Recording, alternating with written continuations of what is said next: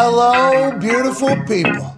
It is Feel Good Friday, August 5th, 2022, and this sports show with NFL football to talk about begins now. Here we go, out of baby. That's right. Here we go, out of baby into an NFL season. The Hall of Fame game kicked off the preseason for this 2022 NFL season, and we are incredibly pumped up about it. Hell yeah. Now, watching that, did we all think to ourselves about three, four plays in? Oh, it's the USFL again, just with some NFL uniforms. Yes. Was there some uh, some surprises? Absolutely. Like Josh Jacobs playing. Yeah, Like, yeah. Give a decent amount of What's burn. going? And then the conversation afterwards, like, oh, always like you running backs in in preseason. It's like, do you? All right. I mean, that was that a message from Josh McDaniels about what the future of the Raiders look like, and is Josh Jacobs going to be on the move? That guy's a hell of a fucking football player. I know there's a lot of teams that would love to pick him up. And what what's going on? Hmm. Why didn't Josh like Josh? Doug Pederson's Jacksonville Jaguars, they look terrible. Now, does that mean anything? No, because we didn't really see any of the players that we're probably going to see coming up playing. We got to see the first uh, their first round draft pick, uh, Walker. Yep. He made a play, had a rough in the passer, first play of the game. First NFL snap, he gets a rough in the passer, gets a sack later. Seems like he's going to be explosive. They spent $175 million in guaranteed money this uh, offseason to try to rebuild and shift that entire culture. Doug Pederson talked to Chris Collinsworth and Mike Tirico and said that a lot of what has been happening here is like basically regaining the entire building's trust. Yeah. Like, hey, although I do hold the position of coach, and you guys have been through a couple of them, and the last one was an absolute nightmare. Like, we can we can actually be successful. Uh, we can actually do this, and that's an interesting thing when you're actually having to lay the groundwork as if it's a brand new football team. Because Jacksonville, once an expansion team, almost feels like now they're restarting from the bottom. I like the fact that Khan said, "Hey, listen, I want to build a winner here." When he first got to Jags, he said, "No fans come." He says, "No, well, let's try to steal the cocktail hour people. Let's try to steal the party people. Let's put two fucking Vegas pools in the stadium. Let's have DJs up there. Let's do this entire thing." I saw a new energy in the stadium whenever we were going down there and playing against them, but it wasn't filling up mostly because if you don't win in the NFL or in anything, nobody's going to care. Khan said, "I'll spend all the fucking money. I'll mm-hmm. reset the entire wide receiver market. I'll reset every single position market that we need to. I just want a winner. I'll bring in Doug Pederson and his visor. They looked terrible last night, but the conversations on the sideline with the players who are going to matter this upcoming season for the Jacksonville Jaguars seemed optimistic. Very Oh, good. yeah, absolutely. Pretty good. Trevor Lawrence, ETN, all the boys, they were talking like, yeah, it's been nice having Pederson in here and knowing the whys. The way the way they were talking about Trevor Lawrence having like a year two, like Peyton had, where his rookie year he broke the all-time interception record, and then his second year he did well. Joey Burrow in his first year obviously got hurt; they didn't win as many games. In his second year, they go to the Super Bowl. They were putting Trevor Lawrence up there, like, hey, this is what Trevor Lawrence can do. I think Jacksonville would be mightily surprised if that was the case, and all of Duval would be fucking pumped if that was the case. I don't know what the expectations are, but I forgot that Trevor Lawrence was a guy. Yeah. I think we all kind Yeah. of forgot that Trevor Lawrence is a dude, and I think that's what I was reminded of last night. Even though we will never see them on a national television game unless they get really good later in the season, they can get flexed into Sunday Night Football. So last night we didn't learn much, but we got a chance to experience some NFL football. We hit some bets. Yeah. that's the way There we we go. start. Oh, boy. The over hit, the over hit, Yep. which was late. I had to watch all the way until about four minutes and 15 seconds left in that game to make sure the first bet of the season, one in which I did regret immediately upon watching some of the way football was being played. Like, Oh, God yeah. And the rain- and the rain. And the rain and the delay. And hey, that new Sunday Night Football operation had to fill. Yeah, they did have to Football fill. Night in America, Sunday Night Football had to fill. First night on the job. Jason Garrett, excited to see what he becomes on TV. Had a lot of energy, was super positive. Look, that smile thing I think is real. Oh yeah. That, he's always yeah. smiling. I'm permanently stuck on It his scares face. me to be honest. Well, at Tone Diggs, you're a bit of a negative person because you're one half of the Hammer and Cowboys, which is maybe the most negative duo on the entire internet Yeah. somehow. Uh, but I, I thought Jason Garrett did well. First night on the job, getting thrown in there to break down teams of the past, of the future, their seasons, who did what. I liked what he did there. Little sooty, right? A little Yeah. bit. I felt a little sooty last night, but it was the Hall of Fame game, and a delay wasn't expected. Tirico's so smooth. Uh-huh. Collinsworth's going to do uh-huh. his thing. Mm-hmm. Learned a lot of stuff, but it was our our first time seeing the new Sunday Night Football crew, you know, because they got a new executive producer, I believe. Yeah. Uh-huh. They got a new head person. They got new people on the Football Night in America cast. Sideline. So this is them debuting as well. How'd the refs do last night? I don't remember. Well, Blo- I th- blocking it back on that punt. I do think the calling the roughing of the passer while he's in his throwing motion. Uh, I hope we're not doing that. Oh, you're saying setting the tone a little bit in a week. I hope we are not doing that again. Did you enjoy uh, the game last night, Tone Diggs? You hit both the Oakland Raiders. Hell yeah. Whoa.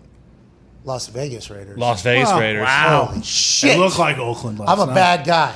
I'm a bad. A lot of Oakland fans there because you know Hall of Fame. Of course. talk about the history. That's right. Seeing, uh, yeah, I, Yeah. I, I was honoring them. I was paying tribute to the The history. great legends of the past. Mark Davis's squad, you know, Howie eating Long. his wings up there. He's going high wings. One of the best wings in town? hey, Josh, you grew up here. You played high school football here. One of the best wings in town? I'm gonna get him my suite. Them are just so happening to show him mid Oh, weight God. Perfect. on purpose. Yes. Football Night in America, Sunday Night Football still has their fastball. Oh, oh, yeah. They saw Mark Davis in a moment where they could pinpoint Mark Davis being awesome, and they did just that. Get him. Him eating a flat too. Not even mm-hmm. a, you know, it wasn't a wing, it was a flat. Yep. So it's the most awkward thing to eat. Two-hander. Oh, and you have Mark Davis do it. I mean, that is content gold. Yeah, great moment. Perfection. Hey Josh, what what's the best wings in Oh, yeah, place you were talking about. That was amazing. That was a cool story for Josh McDaniels. But we knew the Raiders were going to win, right? Knew the over was going to hit. I mean, that was never in question, right? We talked about it. We looked at the quarterbacks. We, we knew McDaniels was going to try harder than Pederson because it was his hometown. He had 100 tickets, 100 people there to watch him. We knew which way it was going to go as far as that was, that was concerned. I was a little. So Doug took a year off and said, I think the visor's holding me back. I'm switching to fucking full hat. I know. I know. They would look terrible too. The Jaguars Yeah. looked terrible. That, I mean, they looked Whole very. thing. And granted, this is a Hall of Fame game, so this. I wasn't even going to play in the Hall of Fame game when the call, like I, uh-huh. me, I was a now specialist team to play last night. Logan Cooke. Hey, let's go, Logan. There we go. He hit literally a, I think it was fifty-seven yard bomb on the sideline 1st first punt of the game. Yeah. he had to be so pumped for that. Like, so this is how we're starting the season. Oh, okay, I'm fucking now. We're just going to do this every single time now going forward. Good for him. Carlson and AJ Cole, fucking studs mm-hmm. Mm-hmm. over there for Vegas. They all got a chance to put on a show. I love that whole thing, but we have no idea what any of these teams are going to look like. Last night was zero indication of anything other than the fact that maybe Josh McDaniels doesn't like Josh Jacobs. At mm-hmm. Boston Connor, are we being dramatic and bullshit sports media right now talking about this? He got a lot of burn. Josh Jacobs was getting the ball Yeah. a lot last Yeah. night. He was on the field with nobody that we knew. Yeah, definitely not an overreaction. I mean, we have to keep in mind that he is still from New England, and what does New England do? They use what two, three running backs, and then when those running backs come to the end of their contract, they go somewhere else and get paid. So I don't know if Josh Jacobs is still on his rookie deal or He is. Last year. They Yeah, so he's on declined his the last option, year. right? Yeah, Declined that was talked about. That was the big thing last night, actually, and that was when I think as he was playing, I don't know if it was Collinsworth or Tirico said uh, they did not pick up his fifth year option. They declined to do so. So playing with a lot on the line or something. Yeah. And I was like, oh, are they trying to tell us that, like, you know, the reason why he's playing right now and they didn't pick up his option is like his. Is Josh Jacobs on his way out of town? Yeah, Showcasing definitely. him. Yeah, they are Yeah. almost. Hey, he's a monster. Yeah, Yeah. very good. And that's very, probably, very, very good. probably why they were showcasing him, just because McDaniels is going to use Kenyan Drake. He'll probably use Ameer Abdullah, who had a touchdown, and they won't. He won't be like as pivotal or as a focal point. I feel like as he as Josh Jacobs has been. They talked about the Hunter Renfrow, Davante Adams, Darren Waller mm-hmm. lineup and mm-hmm. like who's going to cover Davante, who's going to oh, cover the other guys, like who are you going to double? I think it's very very smart. Carr and Davante being interviewed.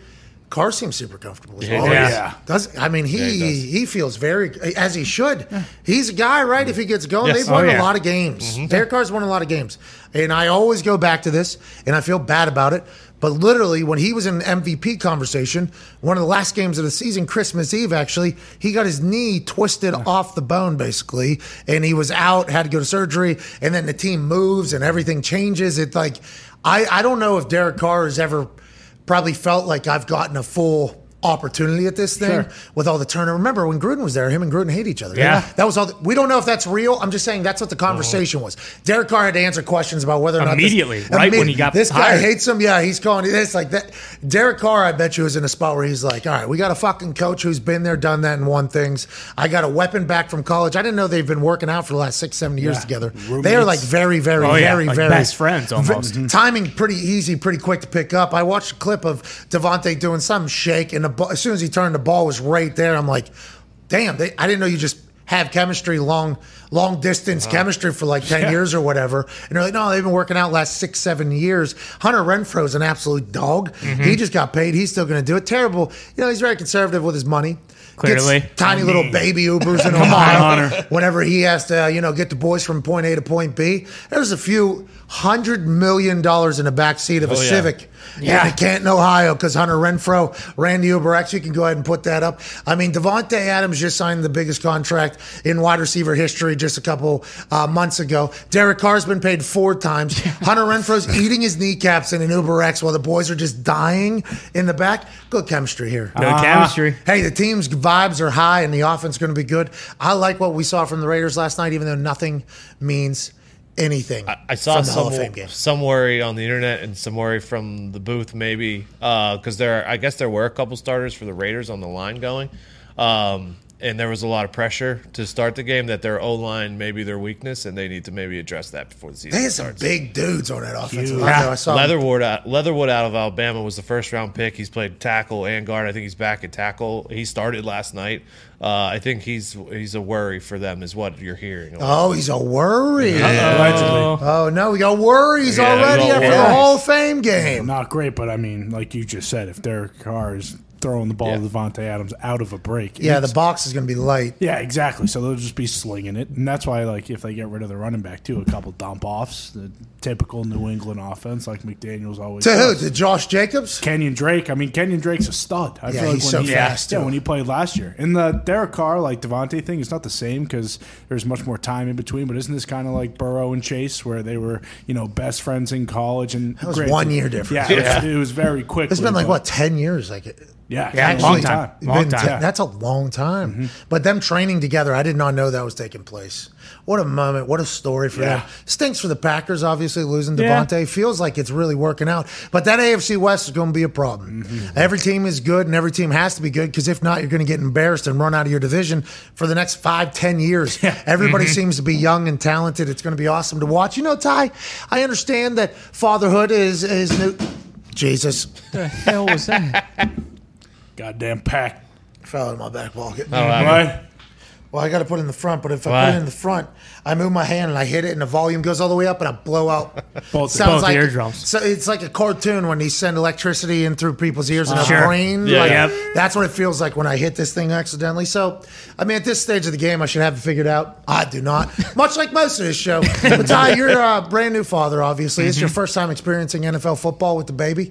Uh, were you able to watch the game? I know you're up. Eh, Did you get to see the end of the game? Do you watch the highlights? What was your watching action, and how do you think the season's going to go? Yeah, I did uh, see the the overhit. I watched the start of the game. I saw the first pass for Stidham. You know, I, we, I thought he was going to uncork it 50 yards, and he threw it about 65 yards str- straight up. Came down, did not Perfect. was not to the guy he was throwing to. That was kind of Completion. yeah completion. I was like, all right, well, That guy was going to be. You were marching for that guy. I mean, yeah. Stidham's his name. Yeah. Uh-huh. He's going to lead the Patriots after Tom Brady. I was proven right last night too. He was fucking spitting the ball. I mean, did you see him get loose and run that ball in from what twelve yards out? The guy's got burners. There was times last night where I was watching where my wife and I were chatting, and I'm like, NFL football is a lot better than this, right? Like, Oh, yeah. I don't waste my entire year talking about a league that is No.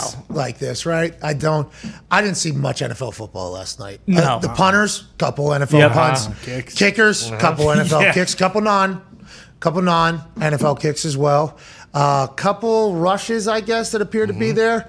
But aside from that, there wasn't much NFL football last night, right? I'm not No, no, out? I mean, like, I checked- Okay, thank you. I checked Like Stidham it. sucked. Yeah, Yeah. no, Stidham wasn't good. Right, Yeah. I mean, he he should was be a not- starter.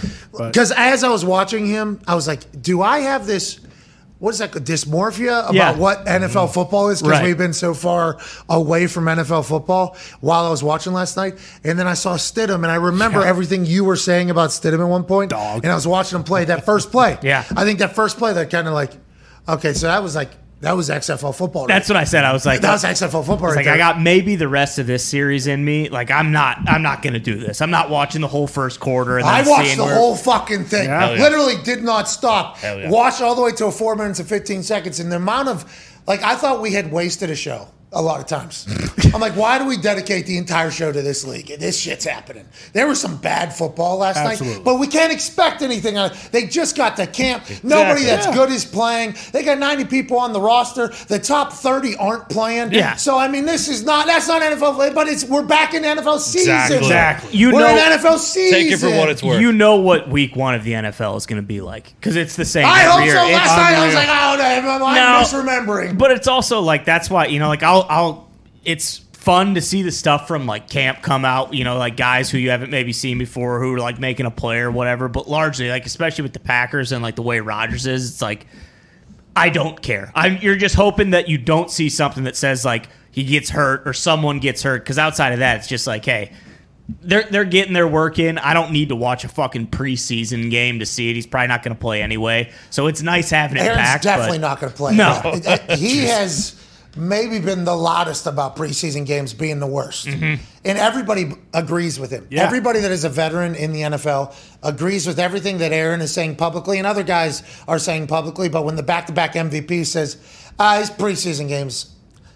They're not worth a fuck. I don't care. I, the bland defenses, nobody's really playing. We don't have full units. Practice mean much more. We can temper, we can control. There's a lot less likeliness of somebody getting hurt because somebody isn't trying to feed their families on the other side and maybe taking less shots. Like that's how every veteran in the NFL feels about preseason games, and it feels like that has now become the GM's mindsets as well. A lot of the coaches' mindsets as well. Uh, NFL media and us included, we try to, you know because when you buy season tickets, you have you're forced to buy Oh, yeah. the two preseason tickets right. as well, same exact price as the regular season tickets. Is uh, so that's a whole conversation in of itself. But these games, you know, we got to try to because there is stories that come out of there. Yeah, for Ronnie sure. Harrison told a story last night about how he ran down on a kickoff, blew somebody up, and basically made the team because of it, because of the Hall of Fame game, because of preseason game. There are legendary tales that come out, but those are like one out of every. 600 guys Yeah. Right. that happens. So when you're watching every preseason game, it's hard to it's hard to be like, you know what, that one big play on special teams is what's going to propel this guy into a 10 or 15 year career in the moment, mostly because all the terrible football that's happening around it. Mm-hmm. So we will continue to try to stay focused on preseason football, but I think it's going to be tough. Well, and having hard knocks on Tuesday will make it easier because that at least engages you for the next, you know, five weeks of the preseason. Because it's like, hey, who do the Lions have this weekend that we might get to see mm-hmm. footage of on hard knocks? Did So, you like, see that DJ uh, Chark Chark. Yeah. catch? Yep. Unreal. I mean, mm-hmm. they're talking. There's a lot of Jared Goff stuff taking Yep. place. They got great angles on it. Looks like the Lions are having a great training camp. And tell you what, man, Yeah, exactly. He's gonna put on a show. wait. He's gonna put on a show. he's doing up downs already. Yeah. Yeah. He's mic'd up doing up downs on Hard Knocks, episode notes. one. Let's go, dude. Yeah, I'm thinking he is. So I think we're going uh, up to Colts training camp. Ooh. and going to do a one day show from up there. I think we're trying to figure out the logistics, the internet, the camera. Sure. I mean, there's a lot of stuff, but it's when the Lions are in town. Yeah. Yes. August 18th. Going to try, going to try to get uh, MCDC on the show whenever we go up there. Have to. What's he saying as soon as he Yeah, sees he'll us? probably walk by. Oh, they're letting anyone in here, huh, man? Good to see you guys, man. You really will. Yeah, Yeah. probably something Verbatim. along those lines. Look what the cat dragged Yeah. in, man. Oh well, look at these guys. Never thought I'd see these guys here, man. Yes. We love him. Yeah, he's the Oh, best. and the Best. These the are best. compliments, and this is exactly how we do expect it to go. Yeah. If it does not happen, we will gonna be inform- disappointed. We will inform Yeah, everybody hell. of what the actual interaction is. Uh, let's pivot a little bit to tomorrow night. Ooh. Tomorrow night, what are you doing, Ty? Tomorrow night, uh, I don't know. Maybe actually, I don't know what I'm doing yet. Oh, I don't really? have anything on the books. You don't have anything on the No, board? not yet. Well, you got your baby, obviously. I do. It's going to take up a lot of the time, I think. If I'm trying to find something to watch. I don't know. oh, you're going to try to find something to watch? Yeah. Wow. Connor and I Yeah. have some good news for you. Okay. damn right. Diggs also says, "Hey Ty, listen up. pal. Yeah, I'm listening. up. Tomorrow night, the second ever Ice Wars pay per view. Oh, done. Done. FITE.tv. Mm-hmm. There will be another round. This time, instead of all heavyweights, it'll be the. Cruiserweights. They will be battling for ice, fight, hockey, fight, supremacy. Woo! Ice Wars. Ice is war. There's a rink on or a uh, crown on the line Yep. Yep. and a big check on the line. And the man that's putting it all together is obviously famous from the Netflix documentary series following the Trashers in Danbury from a incredibly iconic Italian family. Ladies and gentlemen, AJ Galante. How are you? There it is! That's what they're fighting for! Let's go. Put on the skates! Go to Edmonton and fight for that crown. How you doing, AJ? I'm doing well, guys. And, and Pat, starting out, credible performance SummerSlam last week. I was so excited to see you. Awesome as always, man. Well, I appreciate that. Your text message hit me right here in the heart, and I do appreciate you keeping in touch and watching along because I know you have to be super busy. I mean, tomorrow night, you got your second event going on. How do you feel? Did you learn from the first one? Obviously, the first uh, pay per view made waves across the internet with the magical moments and maybe creating a new sport. Not easy to do. Tomorrow's your second event. How do you feel going into it, and what should we expect, pal? You- you- Listen, I I mean, honestly, I knew the first event wasn't going to be perfect. I mean, literally, when starting a sport from scratch, I mean, it's never going to be perfect. But I was, I was shocked with just the outpour of. I, I, I expected it to be 50-50, positive, negative, but I, I would say it was like 80-20, positive. Yeah. Yeah. I mean, uh, you know, Maybe it, it's, it's uh, I'd say. You know, it, it's it's it's it's it's a lot of fun, man. It's it's we're, we're creating personalities. Okay, it's it's um, it's a serious sport, but we're not a stuffy sport. You know, I'm involved in boxing every day, day to day basis, and it's too stuffy now. Boxing, you don't see the fights you want to see anymore. It's it, it's crazy. These guys are a different breed. All these ice warriors. I mean, these guys are are they're must see TV. They really are, and um, I'm I'm super excited for tomorrow. All right, sir. We were going to call you back to get a better connection. I think it's on our side. We will reconnect uh, the International Ice Wars Yeah. second event tomorrow, Edmonton, Canada. FITE.tv to order that and watch that. Uh, the first one, it literally showed up on every clip. Uh, uh, social media site Oh, yeah. as what is this? Yeah. And it was two massive dudes wearing full hockey equipment in a condensed octagon ice rink, Yep. skating up to each other and then just throwing bombs at each other.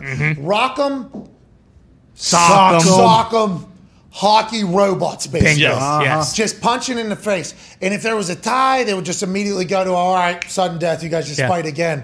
It was all hockey fighters, former hockey fighters, a lot of Canadians in there mm-hmm. uh, because everybody up there knows how to skate. Yes. Right. that's- Because that's a big part of it because you're on ice. Mm-hmm. So th- he who has the best balance on the ice normally has the better advantage in the ice hockey fight. Isn't that right, Ty? Yeah, absolutely. I mean, and that's what I'm excited. Cruiserweights, you know, these, these guys are a little bit lighter, so Oh. they're not going to tire out as much as you know the, the bigger guys might. They're going. I I assume they're going to be chucking hands until one of them goes down. We saw the Karate Kid last night by uh, by uh, Abdullah. Yes. That's right. Here. baby Foxy. Welcome back, Foxy. Baby Foxy. Good job, Fox. Boy Fox. Anyways, that was pretty sick. Yeah. Little kick. I mean, very smooth. With. Cassius Yeah. Marsh. Boom, full like Whoa. Cassius Marsh was, you know, a little bit too big ball dance in Corinthians' Yeah, face. right. Obviously. This one very smooth. Not not that. Hey, by the way, Cassius, do your dance. Do your dance. Do whatever you got to do. But the. Uh, Put that shit on. uh, your that dance, baby. that spin kick was very smooth. Yeah, awesome. Unreal. What if one of these cruiserweights comes out and says, "Hey, listen, I got a little Nathan Chen in me. What if there's oh. some figure skating? Skate to the throat. Slit the um, throat. Yeah. Skate to the throat. Holy shit. Join us again, Bleeding guts. founder Alan West. Let's go. Slice the You guy's what? head Is off. there rules on this thing? I don't. I- yeah, win. Joining, that's right. At all costs. the crown? Yeah. Yeah. Joining us again, the founder of Ice Wars, ladies and gentlemen, AJ Galante. Hey AJ, what's up? It's truly Ice Wars International. The service is a little shaky up here. I apologize. Hey, do not. You actually, it gave us a good time to just kind of dabble into a conversation here. So you coming back, perfect timing. Don't worry about it at all. We're appreciative. So with the cruiserweights this time, as opposed to the heavyweights, I know there's a couple heavyweight fights tomorrow night. I don't want to undersell the card at all that you put together. It's hey, this card Yeah, is fucking top Diesel. Top but it's notch. more cruiserweights. Is there any um like you can't just spin to a uh, skate to throat, right? Can't kick, no kicking in this, yeah.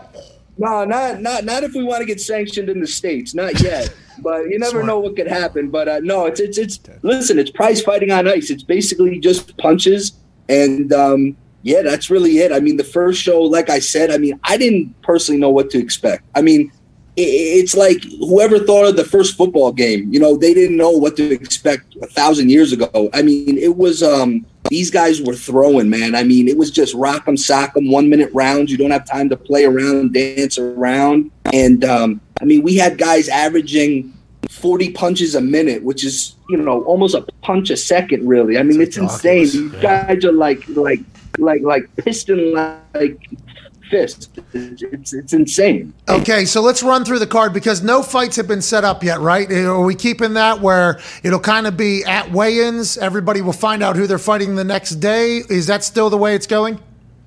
Yeah, we have a couple pre-match bouts this time around because it, it, it, did. You know, again, we're we're learning on the go, really. You know what I mean? And um, it's it's one of those things where the commissions, the regulations, we kind of have some things pre-match, but a lot of it is a mystery until tonight when we have the weigh-ins. And uh, I think it's good. You keep the guys on their toes, and um, they don't have much time to strategize. Really. Yeah, and they all have the same knowledge. So as long as everybody doesn't know, it's all good, I think. Let's run through some of these fighters.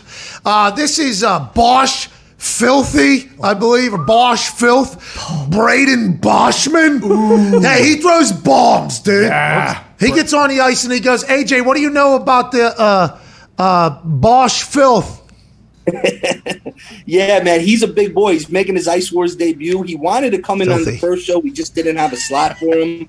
Really excited for him. I mean, he's a big boy. I think he's like 280. Yeah. I mean, he's he's he's throwing bombs, and uh, you know he's been in hockey a long time, and, and he knows how to he knows how to handle himself out there. Braden's looking to fucking break oh, yeah. some faces. Yeah, he's a coal miner. Let's go to the next. Absolutely. Uh, then you got Night Train, Ooh. Dustin Thompson, hometown Edmonton, Alberta, where the fight will be. Yeah. Look for the Night Train to be bring a big train of followers. Hell yeah, yeah. Look at Dustin Thompson. Right? Is everybody from Edmonton, or, or my uh, is is there a couple hometown favorites? No, we have we have about four guys from Edmonton. The rest are kind of scattered throughout. We have three guys from the states. We got a kid from we you know, Patty Wack Keegan McGraw from Detroit. We got um Tough we got a Windy City yeah. kid, Chicago kid in there, Hell and yeah. we got a kid from California. So slowly migrating up north and uh, adding a couple uh, guys from the states, but um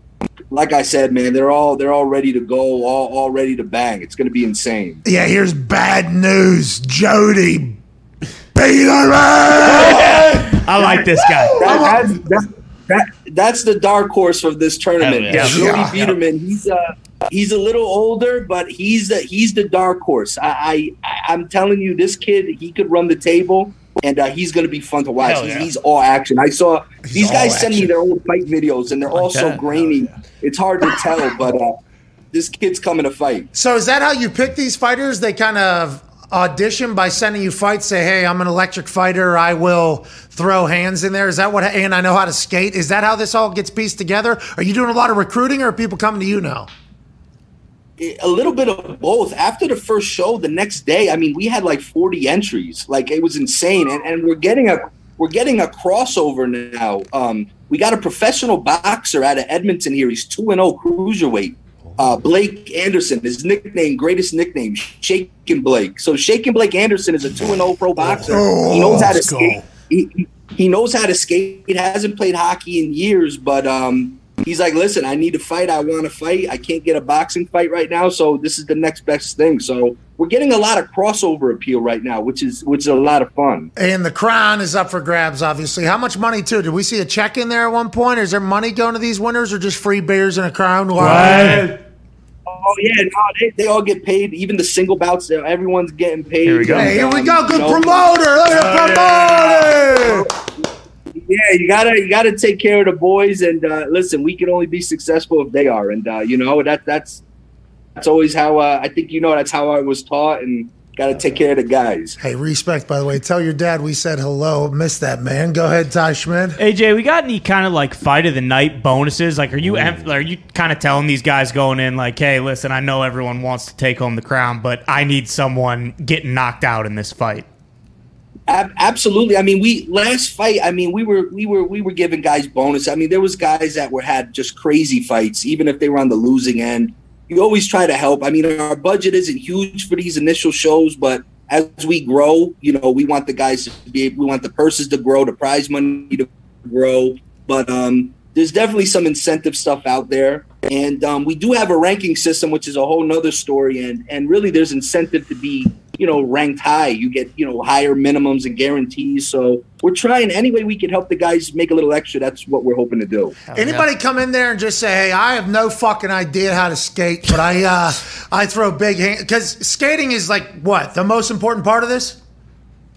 It definitely is. It, it looks easy, but uh, I mean, it, it's it's to, to fight with 20 pounds of equipment on you too, and, and to have the balance and to have to throw punches. The conditioning is insane. I've definitely got some interesting inquiries where the the the wrestling promoter in me wants to throw them in there, but we're gonna wait a little bit with some of these guys. But uh, we we got some interesting guys down the pipeline for sure. Hey, it would be awesome to put you in there, but have you ever put skates on in your life? Come on, Sorry. that you will get bodied out there. I mean that that whole thought is a. We need to get Rupper in there. Yeah, We need do need to Rupper. get Rupper Hey, in hey, there. Ru- I mean, Big Rupp. Could you imagine Big Rupp, former trasher, in there? He's, Hey, it's a, hey, listen, we're open. Listen, don't be surprised. See, uh, see, the funny thing is, a lot of these NHL guys. I'm not talking about Rupper, but they they on uh, they on the down low. They hit me up. They like what we're doing. They they can't really put it out there that they like what we're doing the way the, the sport of hockey is right now, but. They're watching, and, and don't be surprised within the first five shows we can get kind of a big headliner in there. And uh, I try to tell people, I argue every day with these these morons on Twitter. We're not hockey. We're, we're there's nothing about us. don't that's hockey. argue We're with them. Don't. AJ, clowns. listen, bury one every once in a while just to get it out of your system because I have to do something similar. But don't waste your time with those people. Mute the fuck out of them and keep it moving. Go ahead, Tone. AJ, is there a lot of head body, head body in this, or is it mostly just head, head, head, head, head, head, head? Head, head, head. What? That's a good. That's a really good question. you, You know, believe it or not, it- it's hard to tell because of so much equipment. There is a lot of body shots. Actually, our main event tomorrow are two guys that really threw a lot of body shots the first the first time around, and like everything else, I mean, you know, it, it throws guys off kilter. You know, if you're going to the body, you, you know, your defense is coming down. You got more headshots coming. But yeah, there are guys that have a strategy. There's strategies with jersey jabs. I mean, so yes, it is rock'em sock'em. It's a lot of entertainment, but believe it or not, contrary to belief, there is a strategy depending on who your opponent is, the height, the weight, etc. Exactly, uppercuts. We we got a couple guys that are starting to kind of show their style. We only had one show, so the returning guys tomorrow. It's going to be interesting to see the consistent strategy they go in with. Yeah, what was the training? You know, how Yeah. they Exactly. train after doing one, Yeah. what they thought it was going to be, what it ended up being, how they change their training. Mm-hmm. Because there's money on the line That's and a crown. That's right. There's some people that probably have some jobs that they hate that think to themselves, "Hey, I can probably make a little bit of a living here if I can figure out how to get these skates back on these feet." Yeah. Absolutely. Go ahead, Connor. Yeah, AJ. Last time you were on, you mentioned how uh, one of the fighters could call it a judge. Has there been any judge on judge action? Like, are some of the Ooh. judges getting a little pissed off with each other and maybe disagree with what they're ruling the fights as? So we haven't had an issue with a judge yet, but it's funny you mentioned that because tomorrow we do have a match between one of the guys who was a referee last show against a guy he officiated with on the ice. There was a little bit of an issue. We, we had we had um actually Patty Wack Keith McGraw, kid from Detroit. He fought in the Patty first ever Patty Ice Wars show. He felt he felt that uh, one of the referees was a little biased for whatever reason. I don't know why. The referee, of course, in turn thought that Patty Wack was being a dick. So they're fighting tomorrow. So we have a ref versus player fight tomorrow, and uh, it's it's going to be very very interesting. All we'll right. settle it. We'll settle it. We'll settle it in the ice box. I cannot wait to watch. We're uh, incredibly proud of you for putting this together and keeping it going. And I can't wait to see the next event after this one. And we can't wait to watch tomorrow, brother.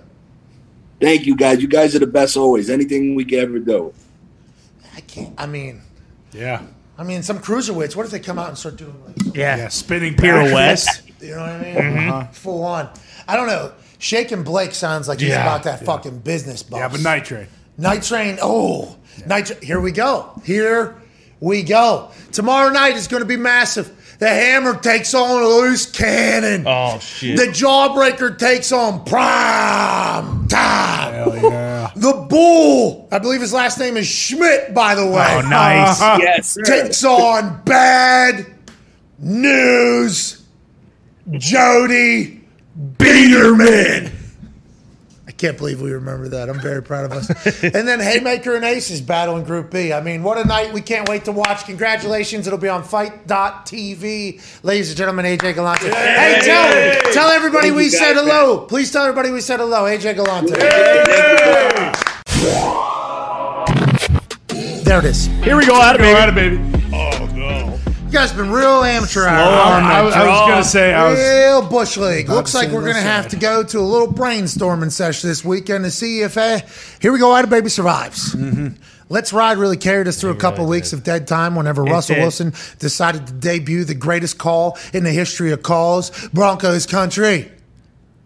Let's ride. We picked it up because we were so motivated by it. Then we had to change because we thought we were potentially going to get sued due to copyright infringement of the Denver Broncos. And we tried to go to Here We Go, Add a Baby. Because we are professionals, we're on microphones a lot. You guys can get in sync at the same time. Turns out, cannot. We got to go back to the drawing boards. Okay. I don't know if we have to. I think I just need to, you know, snap it, get it together. You know. What?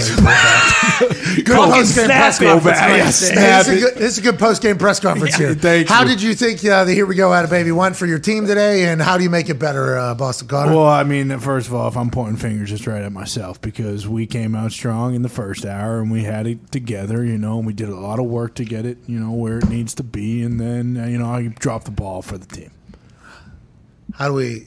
Do you think we should just make it easier for you so that if you do potentially get caught up in a break conversation and we're back quickly and your brain isn't immediately thinking of here we go at a baby, do you think we should shorten it down for the good of the team? What do you mm. think? You know, For the good of you is hey for the good for the ganders, good for the goose. That's right. Yeah, well, I would never like to do things the easy way, so I don't want to make it easier. I think I just need to, you know, get in the lab, maybe come in here tomorrow morning at six a.m., mm-hmm. sit down right here, and then just run the intro four, five, six hundred times, and do "Here We Go, At a Baby" after the beat drop from Thwan. Yeah, but the timing's always different because of who you're playing with. It's like a band playing live. That's right. You got to hear the drummer and the Sure. thing. So I don't know if it's six eight. You you're going to come in here at six a.m. We, we didn't know that was Ty. Did you know? I this? had no idea. Take Figured it- he was going to sleep in tomorrow. Me too. Weekend. Yeah, right. Is this guy? I'm Uh, gonna sleep for the wicked. you an alien? This guy? What's going on here? Definitely not an alien, because if I was, I, you know, probably would have taken over this planet years ago. Yeah, because you're psycho. All right, cool. Ty Schmidt talks the table. I can't thank you guys enough. Here we go. Out of baby's dead, by the way. yeah, well, Yeah. We'll see how it does third hour. If it's not good, third hour. No, no, no. Everyone, three new ideas on his desk Monday morning. That is thank you, Tom. Thank you. You didn't say anything in that I second haven't hour. Here said we it. go. I haven't said it one time because I can't get the timing down, and I don't. so want what is this? A holdout? Is he protesting? What the hell's going Tony, on? are you protesting? No wonder it got holding this in. show sucks. He is holding. He's right here, right in front of us. A holding. Doing it right in front of our face, not saying it. All right, Derwin James over here. There's a guy in Ohio that would love to be able to do it two times. He does mm-hmm. do it. He's only once. Only though. once. Yeah. Tone sits here, stares at the pitch, and just lets that thing go right to the catcher. Walks out of the battery. Every time. Every I time. can't see the laces. Yeah, well, that's a problem for you. That- Which even leads me back to my point. I think we got to change it for the good of the team. For the good of the team. Two thirds of the team here are just fucking No way. all out of sorts. Uh-uh. This guy isn't even participating in the game. You just who knows. Johnny come lately in and out. I'm taking and Ty halves. seems to be very into it because it is a baseball Yeah, thing. It is a Yeah. baseball term. All right, let's go from. Uh, let's. Was this a baseball show? Maybe we need like a football term. Here we go. This is it. This is the determiner. Okay. This is it right try. here. All right. All right, run it. In three, two, one. Welcome back to that show. It is a monumental occasion. We have no idea what our call will be as the hours begin. Let's see how it goes. The show starts now. Here we go, Atta baby. See? Wow. See, I mean, when these guys fucking at that. give effort, you see, you know, you see what happens. Wow. That was fucking exhilarating. Yeah. Wasn't it? There was a moment there where we were never going to say that again. Yeah, exactly. And I know you, you guys proved what you wanted. to do. Whoa, whoa. We don't even have to have a brainstorm weekend. You guys wanted to stick around. Whoa. Did you hear the emphasis they gave on the "Here we go, at a baby" right there? Yeah. I didn't want to have to run gassers after the show. So No, no, no. There's no punishment. That was you guys deciding whether or not it keeps going. Do we have to do it again? no. Sure. Professional. Reps, reps, reps, reps. yes. Joining us, a man who's been sitting in his attic in Ohio for the past few minutes watching this all unfold, knowing that it does affect him because in the third hour he gets to do mm-hmm. the call into the hour. That's right. College football national champion, Super Bowl champion, Ryder Cup champion, COVID survivor, ladies and gentlemen, AJ Hawk. How do you feel? I, I'm glad it survived. So, Con, good job. I, I appreciate you, you know, strapping in and grinding. So, yeah, I, I look forward to the next hour. It wasn't just con man. Okay, Tone Diggs also got real up oh, on that microphone as I was starting to do it. So I think that here we go out of baby survives at least another day, maybe through the weekend. Hell, Here we go. Pumped. Out of baby. We'll see. We'll see what we happens go. in an hour. Oh, AJ. There said- may be some forgetful minds. Oh no, you guys don't care enough about here we go out of baby. You think next hour you guys are going to drop the ball, forget it yet again, like Tone has every time we've done it, and you certainly did hour one. The more people doubt, the more you know. I can't wait to prove them wrong. Oh, these are chips. That's right. Stacking them one by one, Boom, one at a time. both shoulders. Oh, I can't do mm-hmm. that. Oh, okay. Hold on. Stack it over here now. You got dick shoulder pads on right now. Goddamn right. Little pee wee football Yeah. shoulder pad. AJ Hawk from high school mm-hmm. when he was in ninth grade, ready to headhunt Kirk Yeah. Herbstreit shoulder pads That's right. from Centerville, Ohio, of chips on your shoulders. Two Pete Davidson schlongs on my shoulder. Right? That's how high these chips are. They're going. Not even Jonah Hill. Oh, boy. Yeah, ham a condom I on one super shoulder. glued those fucking slongs to his shoulder so he can never take them off. Those That's chips right. will never leave his Uh-huh. shoulder. And if those Put get too 45 high, pound plates on those. yeah. Is anybody doing eight minutes? anybody doing eight, nine minutes of their show? Talking about the call sign coming back in? I don't think so. That's why it's working out for us. And you know, all those, executives saying, Are you doing, do it like the McAfee. Do the McAfee thing. Don't, by the way, do not. All right, let's dive into some stuff. Last night, big night, Hall of Fame game happened. AJ Hawk. We all knew that the you know the level of football is probably not going to be anywhere near what we will see in uh, like five weeks from today as the regular season kicks off. A lot of the players playing, we will never see play football again. Doug Pederson taking his newly found 175 million dollar worth of guarantees and contracts just this offseason. Jacksonville Jaguars up to Josh McDaniels' hometown for his debut as a Raiders head coach with his entire family in there. What were your thoughts on the game? And shout out to us being undefeated. The over hits, AJ. Oh, yeah. Oh, I mean, over was never in doubt. We knew it would happen. It came through for us in the fourth AJ, you didn't watch the game. Did you watch the game? Yeah, I watched the majority of the game. Yeah. There was some drives where that over was very much in dri- in doubt, AJ. That's Very- why it was 30 and a half was a pretty good number they put out there, wasn't it?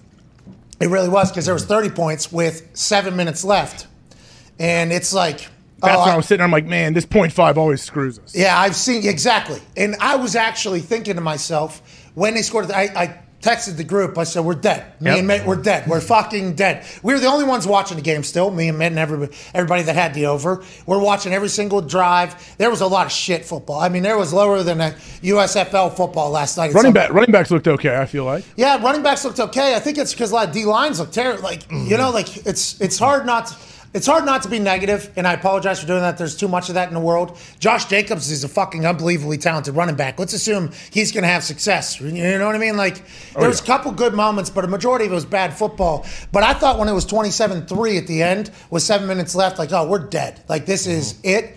Uh, and I also thought, oh, the time traveling fucking FanDuel sportsbook people tipped their hand way too much on a game that we know nothing about. They're within a goddamn half a point. I was actually, I had that whole tweet and email ready to be sent both publicly and to FanDuel, letting them know, like, isn't this just convenient? Then we hit joyful occasion.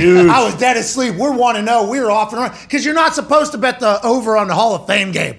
And we hit. Never. Do you know what that means for the year, AJ? We're about to I do mean, it. We may not. We may not lose a bet this year. Honestly. Tone has it. Yeah. Tone had Raiders and over parlay. You did not have the over. I had the Raiders. I took the under back in. Come on. Oh. Tone. I took it back. In, Tony, I took it back in June. Well, that's what So? we're saying. You got to dodge, duck, adjust. dip, dive, dodge, and just, dude, Yeah. as things come your way. Well, I didn't know McDaniels was from But once you Canton learned at it, the you- time. once you learned it, you could have learned it. easily said, "It's Ohio. cash fuck out. is coming Yeah. back to It Ohio." was in. I couldn't. I mean, Did you know he was an Ohio guy? I did not know. Yeah, his dad's like a coaching legend. His brother played. Yeah, Canton McKinley is.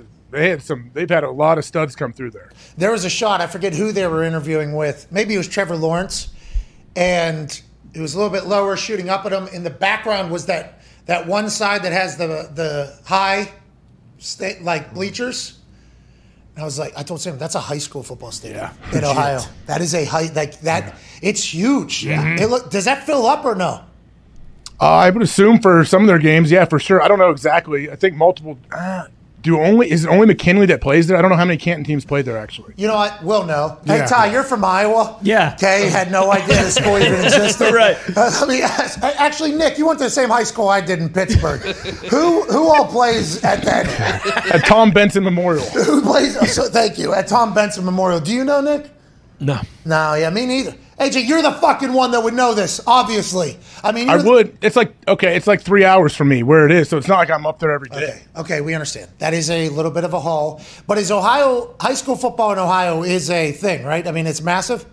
Yeah, big deal. Like there's yeah, there's some Cincinnati powerhouses. A lot of people have heard a lot of the Catholic schools up north there, like in the Canton, Cleveland, all those. Yeah, there's studs everywhere. because everybody talks about Texas high school football, you know, like filling up stadiums, Yeah. which very real, and I understand that. Ohio is similar or no?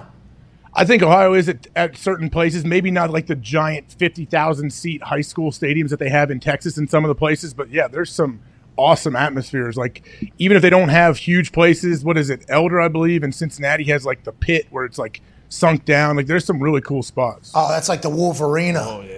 The Wolvarena, yeah, Woody High, W, double O, D Y, Woody High. So that's where uh, my mom went to school. Rob Gronkowski went to school.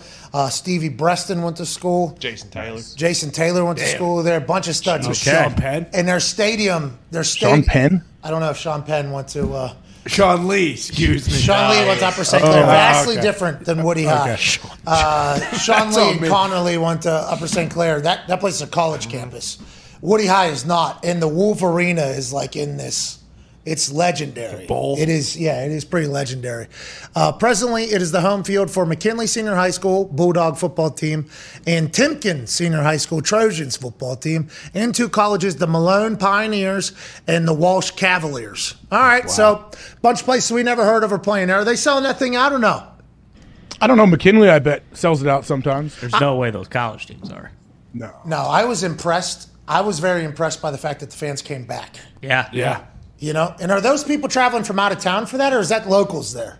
Some, I I think it's a little bit of both. I know people that when weren't you in the the green was that Green Bay Indy the game that got canceled? Yep. I knew some people who were diehard Packers fans that we were friends with, and they were so pumped, took their kids up, and the game didn't happen. They were a little disappointed, but they still loved being there and seeing everybody up close. And they just stayed for the weekend. They did a whole weekend up there. Yeah, I think the dad like took the son, and they stayed for a couple days, and you know it was like a whole awesome experience. I think there's a lot of that for the Hall of Fame weekend. Okay, so there's a lot of football fans that travel for that. This year, it's not a real. I mean, Tony Boselli sounds like a legend. Uh, listening to him talk and his personality, I've never met him. First ever draft pick for the Jacksonville Jaguars goes into the Hall of Fame. First ever Jaguar in there. That's huge. But there's not like it's not like a star stud. Dick Vermeil still got his fastball. Oh, yeah. Did you hear his yeah. interview? Yeah, Dick Vermeil is awesome.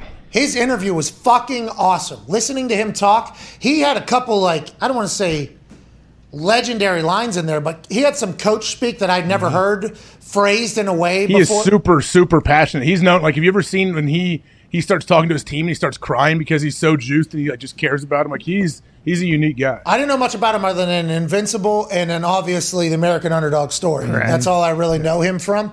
But listening to his interview on the sideline yesterday made me be like, man, I fucking wish I would have seen more of Dick Vermeil. How come he did he do TV? He just disappeared? He did. What- He, did? some TV. I think he still might mess around and do some TV. He's good. That speech he gave, and then Cris Collinsworth followed up with like, "That guy was uh, that guy was uh, that guy was hard to play for."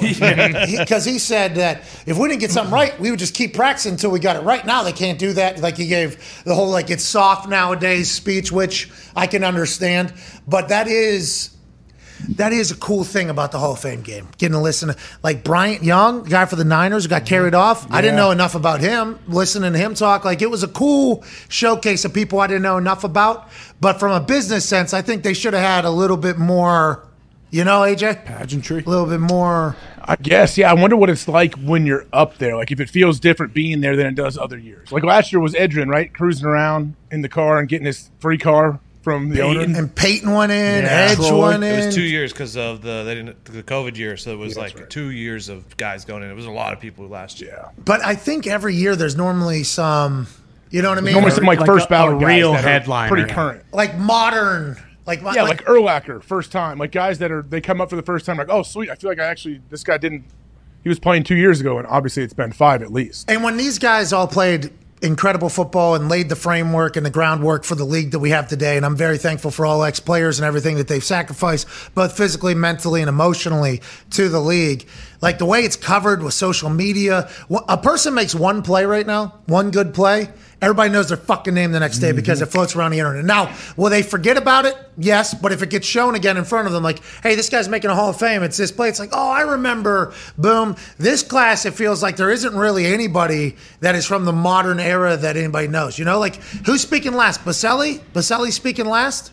I don't know how they worked that out. Leroy Butler, a lot of Green Bay fans obviously excited about him. Yeah. invented the Lambeau leap. He Right. was cool. He, And uh, he played. He played when Favre was there, so it's kind of like the same deal. Like I was really young, but I do remember him being, you know, like an absolute stud. But it, it is a lot of like, I was still so young that I probably only remember like you know one or two moments from games. Like and you're how old? I'm 32. That's what I'm saying. Yeah. I mean, that's a that's a thing. You, and no offense to any of these guys, it's not their fault. It was just the the eras and the way the NFL has been covered is vastly different now than what it was in the past. But like, I'm pumped to hear Dick Vermeil. Yeah, it'll be uh, awesome. Leroy uh, said that him and his mom started writing his Hall of Fame speech like 16 years ago. Or Yeah, and she died, and that was like a big. And he said, you know, like he, he knows that she's up there with God. She knew the the entire time. Like that that was pretty. That cool was sick. hearing Like that. there was, yeah. I was learning about these guys. Yeah. So I, because I, went in after they introduce everybody at the beginning of the game, they make the whole team line up, and then they get introduced, and then they finish. I'm like, man, okay, like doesn't feel like it's the biggest names, but then as you watch the game play and you're like, oh, this football's terrible, and then they go to an interview and you listen to the stories, it's like, man, congrats to that guy. Like I'm mm-hmm. happy for everybody, but I don't think it was and it's going to sound, sound bad, but like marketing wise, I think they should have tried to at least, you know, I don't know. But If the this vote, but the voters, how many people were up for like first time that didn't? win? Reggie? I guess it's up to the voters. is, Reggie Wayne was up. this up this year, or was is that next year? Maybe next Might year. Might be for 2023. I don't know, but I just think that there's not going to be as much national attention on this weekend, and I'll watch. When are the speeches? Saturday night, right? It's Yeah. Saturday and Sunday, or is it just Saturday because last year was two? I believe I believe the latter part is correct. Yeah, just Saturday. Just Saturday night. So tonight will be their parties. Some of the guys have. I know they all have parties there, so they'll have parties tonight and all of that. yeah, I've heard those parties. Some of them are pretty insane. Remember Urlacher? Urlacher said his party was awesome. Yeah. well, what a fucking uh, Brian Urlacher, by the way, Hall of Famer. He's awesome. beast. What's he? Six thousand miles A a year. year. He's Yeah. trying to bike. Yeah, such a beast. Freak athlete. Bro, he sent me a text the other day, setting me up. What he he was setting me up. He was like, "Hey, man, uh, did you ever get to talk to him?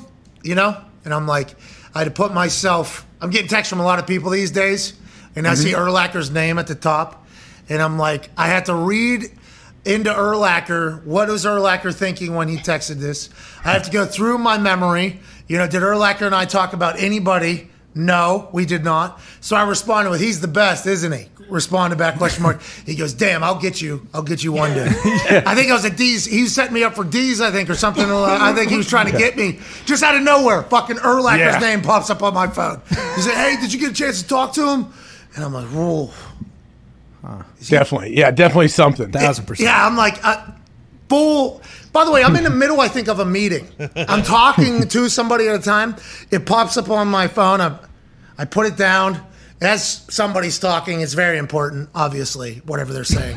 and I appreciate them so much for saying it. And it, it needed to be said, didn't it? Yeah, had to course. be. It all needed to be said, whatever was being said. All I was thinking the entire time is, is Urlacher set me up for a D's nut trip? He's a huge prankster. He uh, all anytime he's golfing on his Zeke. trip stories, always fake snakes. Yeah, Zeke. That's Yeah. the name of the snake. Is Yeah. Zeke. Yeah. Yeah, he, he- it has a full name. Yeah, oh, yeah. yeah, yeah. I- it, it was a full, and then that's fucking Urlacher though. That that's the guy. Yeah. that was Oh, yeah. just so dominant on the field. A safety moved the in the linebacker who was a punt returner, Mm-hmm. just a fucking animal, and he was trying to. I'm like, there's no way this is a D's nut. I'm, I'm talking to like. Some corporate America people. Yeah. And in my phone, Hall of Famer Urlacher set me up for a D's nuts joke. I'm like, what a fucking What a life. Dumbest life of all time. Didn't get me either, but I assume at some point there's something coming from Urlacher and it's just going to be like, ha ha! Yeah, Richard Seymour's party tonight will probably be wild because I think like Vrabel and a lot of those old Patriots will be there and they'll probably tear it up. That's always an interesting thing. We were invited to a um, to a Hall of Fame thing, and we're not allowed to go. What? Yeah, when Napoleon went in, the players that were around during Napoleon's era were invited, and then uh, some we weren't allowed to go because it was middle camp. This is middle training camp, Yeah. so not everything is like uh, as easy to figure out. It's a it's an interesting game. Anyways, let's get back to some football conversation. You know, the punt returners are normally the most explosive athletes on the field. That is what it's become. Back in the day, there was only a few of them. Right, Devin Hester changed the game. Josh Cribbs changed the game. DeSean Jackson, when he was returning, changed the game. Chiefs, Dante, Yeah, and the Dante Chiefs was his last name. The X Factor. X Factor. He changed the game. There was like through history in the like past of the NFL, you remember like one returner per generation almost. And then analytics came around and full-time professions and special teams coordinators came around and they all realized what a weapon it is. If you win the field position battle the percentage of you winning the game is like 85% or something like 82% for a long time.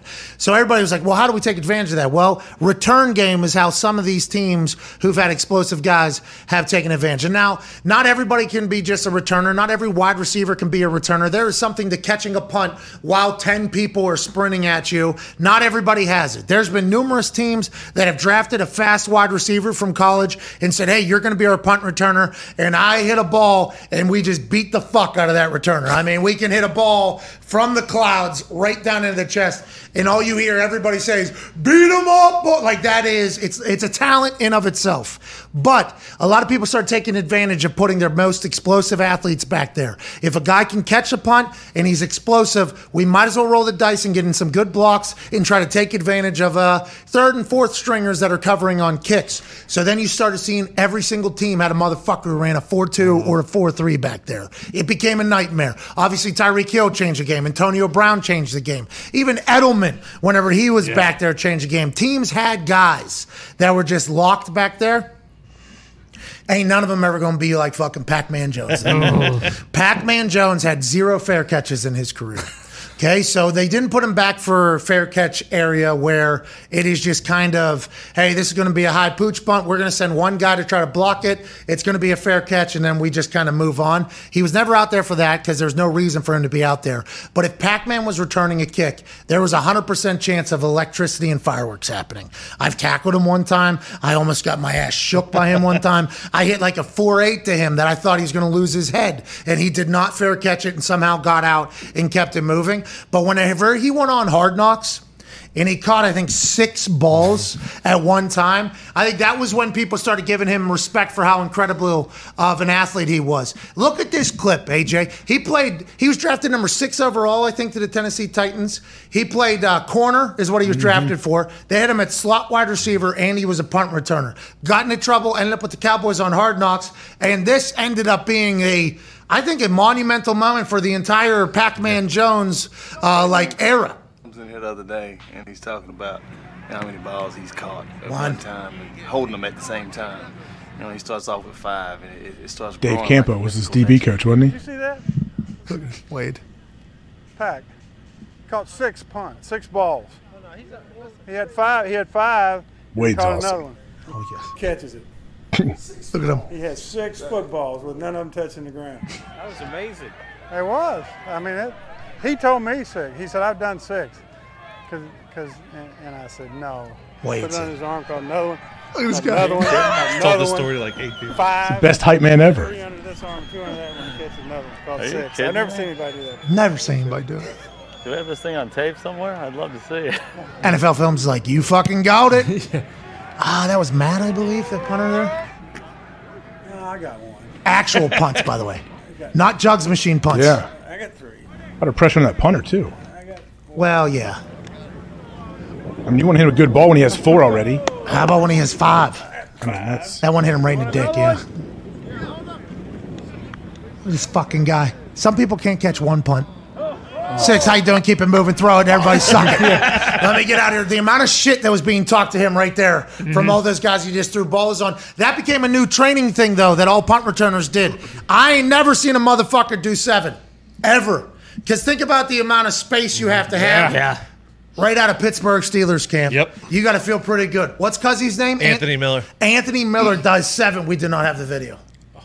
Oh, I think Pat could have got seven. Once he caught that six, it looked like he could have got another one right in the middle. I don't know. He got it right in the dick. That I think those are the ones. That's that's when you run out of space. You know, The hardest Space, one. Because Yeah. you're doing the one, you know what I mean? Because that Yeah. you have nothing to stop it. The classic catch is on the peck. Yeah. You're always trying to catch it on a peck. Some guys are right tit catchers, some guys are left tit catchers, right? That's for that's that, that's like kind of how it goes. Here's Anthony Miller catching the seventh one. Boom, down to the ground. Wow. Think about the freak athleticism that's just bouncing around the NFL. In a guardian cap, too. se- well, the guardian cap is heavy. Kept him safe. It's not easy to do it. They d- did keep him safe, but I think that is something that should be chatted about. Anthony Miller, I've never heard of this guy. I assume he's Bears, fucking- Bears wasted him, and then Yeah. uh, Whoa, whoa. He's just catching seven punts out of nowhere. Wait, is that the one that returned on the had a couple returns on the Packers? I believe so. Yeah. second He's round a pick stud. out of Memphis. Yeah. He, you know, he he was he was he was pretty decent for the Bears. He could have like he showed flashes quite a bit. I think he could have been a lot better. But yeah, to Tony's point, they did kind of just waste him. freak athlete Yeah. too? Now it's him and Gunner up there, right? Yeah, Gunner They Olszewski. brought in Olszewski. Here we go. That um that leads us to our next segment, AJ, and I'm happy you're here. Hell yeah. It's a brand new seg, pal. Hell yeah. Because Anthony Miller made me think about Pac Man back in the day. And every time we see some training camp shots, we think to ourselves, damn, the highlights are immense right now. Unbelievable. People are making plays. It's time for fucking Camp Cam, baby. Uh oh. We shall bounce around training camps looking at highlights from the incredible football players that have checked in to NFL training camps. Let's go ahead and dive right into the Camp Cam waters. Trey Lance and Brandon Aiyuk have had more than a few highlights. Trey Lance throws a wobbly ball, but it appears as if he puts it right on the money. This offense looks explosive through training camp through the highlights, AJ Hawk. Yeah, right. Look at Fred Warner. That's who I noticed. 54, the linebacker, put his foot in the ground and absolutely fly to Trey Lance. Great play by everybody here, actually. They look, their team speed looks legit. Fred Warner thought it was a run. Nah, I'm uh, I got a guardian cap on. I'm putting pressure on Trey Lance. Perfectly timed route, perfectly timed ball. That offense is going to be a problem. Oh yeah. Trey Lance throws an ugly ball, right? Doesn't he? Sometimes, I mean, it's not always a perfect spiral, but he, I mean, I don't know. Uh, earlier in camp, we saw him throw Yeah, the uh-huh, other one to Aiyuk. the other one to Aiyuk, Yeah. and it's a It's little not like a, it's not the Joe Flacco tight spiral.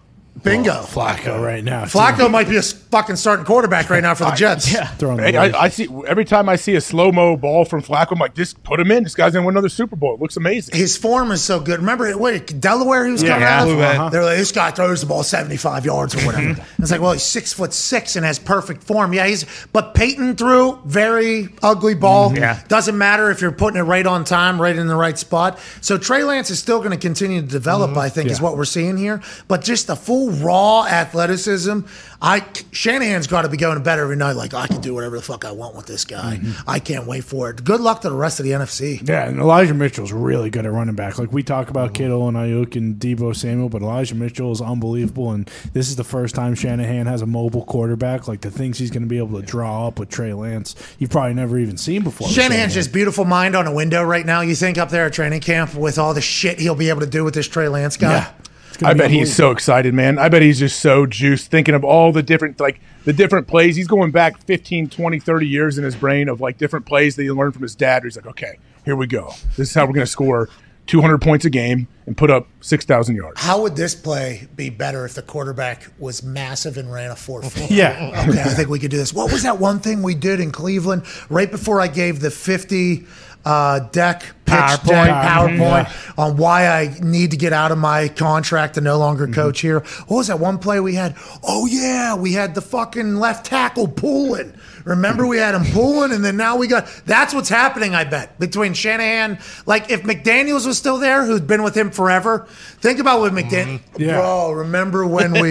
Yeah. Like he's gonna have so much fun with it. And by the way, they will run that fucking thing 90 percent of the time. Yeah. they have no. it all worries. comes off of that. That's like the misdirection of everything they can do, the run pass, like because Trey Lance, you see even there, like everything. His footwork footwork looks good. He looks like he's got good fundamentals, but he's so athletic. You can really take advantage of defenses. You can't ever just, as the old coach would say, pin your ears back and go. You got to always be watching. Fred Warner didn't know what hit him there, and he's been practicing against it for 2 mm-hmm. years. Go ahead, And Connor. having a guy like check too at fullback, uh-huh. where you know if he The leaks juice. out, no juice. one's there, and the sports books know. Like, how often does a team lose their quarterback, have a guy that's never started, and still have you know top five odds in the NFL to win the Super Bowl? Trey Lance is going to be a dog, I think. And that, obviously, a lot of overreaction off of one highlight, but I'll tell you what, you can make that play. There's probably others that are coming alongside it. Let's continue to bounce around training camp to training camp in our Camp Cam series. Here we are, Aaron Rodgers with yeah. a feather in his hat, mm-hmm. in his cap. That's right. A feather in his cap. Juggling a football, not easy. It's oblong, obviously. Big Man City fan, a guy who uh, dabbles in the plants and the psychedelics, juggling a football. How do you feel about it, AJ? I, like it. Why does he keep looking back at the camera to make sure he got it? See, Well, boom. I don't know how many times he's done this, but this immunized man is certainly talented, making sure people pick it up. And hey, hey, what's the feather in the cap for, pal? Yeah, I have no clue. What is it? You tell me. I've never seen that before. Me neither. I was that's the first thing I seen though as he was juggling a football. He might not know it's there. Somebody could have stuck it there and he doesn't even know yet. Very valid, Mm-hmm. very true. Uh, he seems more comfortable, confident in himself than he's ever been. Is that a misread by me? You've been around him longer. Uh, no, he does definitely seems to be enjoying himself. Seems very. I mean, it almost feels like now, at least watching from afar, that he's like a player slash coach. He's like Pete Rose was back in the day. He's the manager and he's playing. He's not gambling on games, obviously, but Right. I mean, he's, I didn't say that. He's Jackie Mooning. You're saying Sure. the he, him and uh, LaFleur had a little moment. Yeah, he he asked LaFleur to turn his hat around so he could showcase his eyebrows. The eyebrows, yeah, because he had his hat on low, probably because LaFleur hasn't, you know, slept in a while, and he was beating up Jugs machine because Jugs machine wouldn't turn the ball over, and it was ruining a punt return drill. He had his hat, and and Aaron says, "Hey." Hey Buttercup, fucking turn that guy. then he ended up. Buttercup. Oh, yeah. When you're watching this, how do you feel? How, honestly, going into the season, Nice no- bromance. it is. It's a very nice Oh, yeah. bromance. And by the way, this has been f- since day one. Even though the Yeah. world said they hated each other, I think LaFleur said like publicly and probably privately, uh, I would like Aaron's input. Uh, into Aaron's offense, and it seems like that is something that they've really bonded over, Mm-hmm. grown over, and they're gonna have to reprove themselves without Davante Adams. As a fan, you see shit like this, you're in a good mood, I assume. Oh yeah, absolutely love it. I mean, you assume that Rodgers, and especially like with what we're seeing now, and to your point about him, like just kind of being the happiest he's been, it seems, in a long time. Well, he's all doped up in a different dimension. What, what's this guy's problem, AJ? What's this guy's? I mean, I don't know. He's do they test for ayahuasca? Yeah, what's he doing? Is he fucking just hmm. going around grabbing every piece of grass he can find and smoke that thing to see where he can head to? Yeah, I tell you what. What's this guy's problem? If it's helping him huck six touchdowns on Sunday, you do what you got to do during the week. Colin Cowherd went on a hilarious rant. Did you I hear heard it? You listened to it? Yeah, of course. It was amazing. How about the witch rumors and the uh, Psychedelic brew? Psychedelic brew being the garage band names. Yeah. It was amazing. Out I remember. I mean, R.I.P. to Captain Morgan and Colin. I know it's a very similar situation. but He had yeah. six in one night. He uh-huh. got all dizzy. straight. Was it straight, or you think he mixed it? No, No, it was Captain's Coke. Captain Captain Coke, Coke, He, he said, said. rum and Coke. Yeah. Yeah. We all went through a Captain and Coke phase, by the way. Hell yeah. I don't think it was the same thing Aaron went through, but I, I do understand. You better be careful. Big Ben did a high boost at once, had to glue his face back on. True. No, that was a motorcycle. And he What? did not have a license, and he ran through a red light. and that was a six-way intersection that has a tunnel and two bridges involved in Oh. it. That was poor decision by Ben on his Hayabusa. That lady ran a stop sign. You're right. It wasn't Ben's fault. I apologize. I'm rewriting history. Still, probably keep your eyes peeled in that mm-hmm. particular part of town where he got blown. This dude got destroyed on Yeah. Hayabusa. He got lucky. Yes, very. When they show the area, I haven't been there. I'm Yeah, sure yeah, you have. When they showed it, I was like, "This, he's lucky he didn't die." Obviously, It- it's five ways, okay? And it's very eventful, and all of them are blind. was he trying to gun it through somewhere or merge? What was he doing? The lady, I guess, was do, trying to do that. The lady was trying to either bear left, I think, as opposed to go straight, and he was coming from another side. It's all blind in that area there, but I mean, If I if I did not have a lot of experience on a motorcycle, I would not be on that road. Well, now that uh, he's retired, they're finally letting her out of jail. Hell yeah. That lady never went to jail, right? I don't think. I don't think so. I don't know. I know she was from the New England area. Everyone thought Belichick sent her down there. Classic Bill. But also, uh, Cowherd did bring up Big Ben. He said, you know, if Aaron had a strong woman like Big Ben, even though Big Ben gained a few pounds, but he still, you know, would He likes him better though. Yeah. right. Yeah, he likes him better. I like yeah. my professional athletes to be married to a strong woman. I mean, that was Colin. I mean, his brain, how it works, is pretty amazing. But yeah, that was a solid take. I was getting a lot of tweets. This Klein, Colin Cowherd, what are you saying about Aaron? And then as I was listening, I'm like, this motherfucker's brain Yeah. is unbelievable. he brought in Big Pharma. He he brought in Big Pharma. yeah, what did he say about Big Pharma? Uh, he said um, if he had a strong woman, Kyrie, if he was married, she would have said, "Go to pharmacy, get your vaccination. You're on team." All right, And it would have been would have been a whole thing. Done deal. Kevin Durant, he said uh, if he was married and he told his wife, "All right, I'm gonna leave Steph, I'm gonna leave Draymond, I'm gonna leave Klay Thompson, I'm gonna go to Brooklyn to be with Kyrie," she would have said, "Pick up the phone. You're not going anywhere. Go get lunch." And if you go, I'm going. You're going alone." And by the way, all hey, very valid takes. Oh, yeah. Who knows what the case would have been? But also, I don't think it's just the fact that they're married. I believe it's a little bit deeper than that. But that might be because I'm all. I've tried some psychedelics before, so it might be deeper than that. Maybe the traits of humans who get married are a little bit different than the traits of humans who maybe delay their marriage and commit themselves to their sport. Uh, so it's just there's obviously layers to it. But yes, as Colin, as it continued to go on, I was like, God damn, this is amazing. This is absolutely amazing. I assume Aaron thought the same thing, even though it was. Uh, Quite an interesting take against him. Let's continue to bounce around training camp to training camp. We went to the Packers. We obviously now take a trip to the Indianapolis Colts. Look at Nick Foles, Super Bowl MVP, hawking into double coverage like Carson Wentz and Ashton Dulin. Never heard of him. Moss, keep it going. What a catch! Yeah, you never heard of that guy. Nobody outside of Indianapolis has. He's had a couple great camps. He is a great talent. We have Nick Foles on our team. It's good to show this highlight. Going up over top of somebody. Hey, hey. Lost. What a play. Not a great ball there by Foles. We need to think about it. Kind of looked like Jarrett Stidham's throw last night. Yep. Uh, first play of the game. That was a Is that a punt. 50-50 ball? Um, well, Nick Foles knows that if Ashton Dulin's around, it's an 80-20 ball. and that's why Nick Foles has the big Richard in his pants because he throws balls like that and makes things happen. They're not the only Colts highlight. There's another one from Colts camp. This is one of the rookie tight ends we had chatted about yesterday with Chris Ballard. His name's Ogletree. He's from Youngstown State. He was a Penguin. He's a fucking monster. One hand, I Hey, Colts going to be a problem. The AFC's loaded. Yep. But with Matt Ryan in this Colts roster, I'm still a little bit worried about the weapons, even though I just saw Ashton Dulin go do his mm-hmm. thing. And I just seen Ogletree, a guy who's a rookie, go up over top in the middle and catch something insane. The weapons might be an issue later in the season if some of these guys get injured and they got to go even deeper in there. But this roster with Matt Ryan feels ready to go, AJ Hawk. Yeah, it really does. Have you watched? Have you seen the Colts are putting out like behind the scenes stuff? I watched on YouTube this morning. It shows Matt Ryan driving into the first day of camp. Shows Irsay speaking to the team. Have you seen it? So the Colts content team is a good team. They're Yeah. a good digital team. And also, that it starts from the top all the way down. Irsay, and I think the Irsay family is like, hey, we should create this type of content. It wasn't always that way. They've had to evolve. Uh, Amber is the lady they hired to run their Twitter at one point, and that was towards the tail end of me leaving there. And I got the feeling that she was one of the only ones in that department at the time that had any fucking idea of what was going on. And she's continued to go and go. I think she's now the director of the entire content team. And the Irsays and the Colts empower them. Like, hey, let's make cool shit here.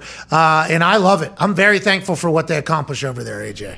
I was glad to see it. It just popped up and I saw it and watched Matt Ryan. He was like kind of getting interviewed as he was driving into his first day and showed Jim Irsay. And then Matt Ryan goes up and talks to Irsay after, and you can see why Irsay loves him. Matt Ryan's like, "Yeah, you were spot on, man. That's exact. We gotta, we gotta prepare, prepare. So we're ready. We're hitting the ground running." I'm like, "Man, Irsay is juice." Yeah, Irsay's juice because he sees something that looks like Peyton back in the building. I think Reggie Wayne also was on record as saying, "Yeah, I almost get sick with how much uh-huh. this guy is Peyton Manning." And Jim Irsay is like, "Brother, thank you. I can go back to worrying about my guitars. like, who's taking the snaps? Like he's pumped. Remember, he came on the show and he said, "We got a." We got an astronaut now. We got a Navy SEAL. You know, he the weight of you know, the pressure of finding the next quarterback after Andrew Luck's sudden departure after another injury nine days before the season or whatever feels like it's off Irsay's shoulders for a little bit.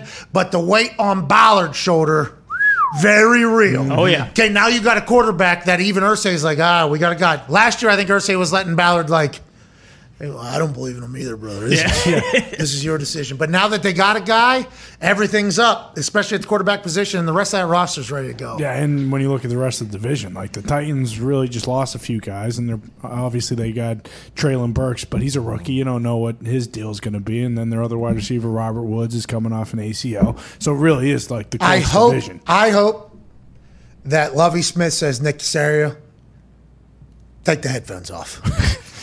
you know, I hope Nick Caserio has no say in what's going on Uh-huh. down there in Houston. I hope in Jacksonville they continue to play nobody that they paid, Right. like they did last night in the Hall of Fame game. And I hope Vrabel just decides he doesn't like coaching anymore. Whoa.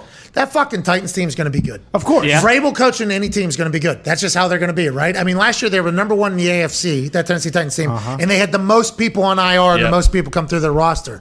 Who knows how or why Vrabel is such a damn good coach? I'd assume it's because his leadership and likability and the amount he works and the guys like him and respect him. But it feels like with Vrabel, he has quickly become, if he's in charge, the team's going to be fucking good. And Ballard knows that, I think. You know what I mean?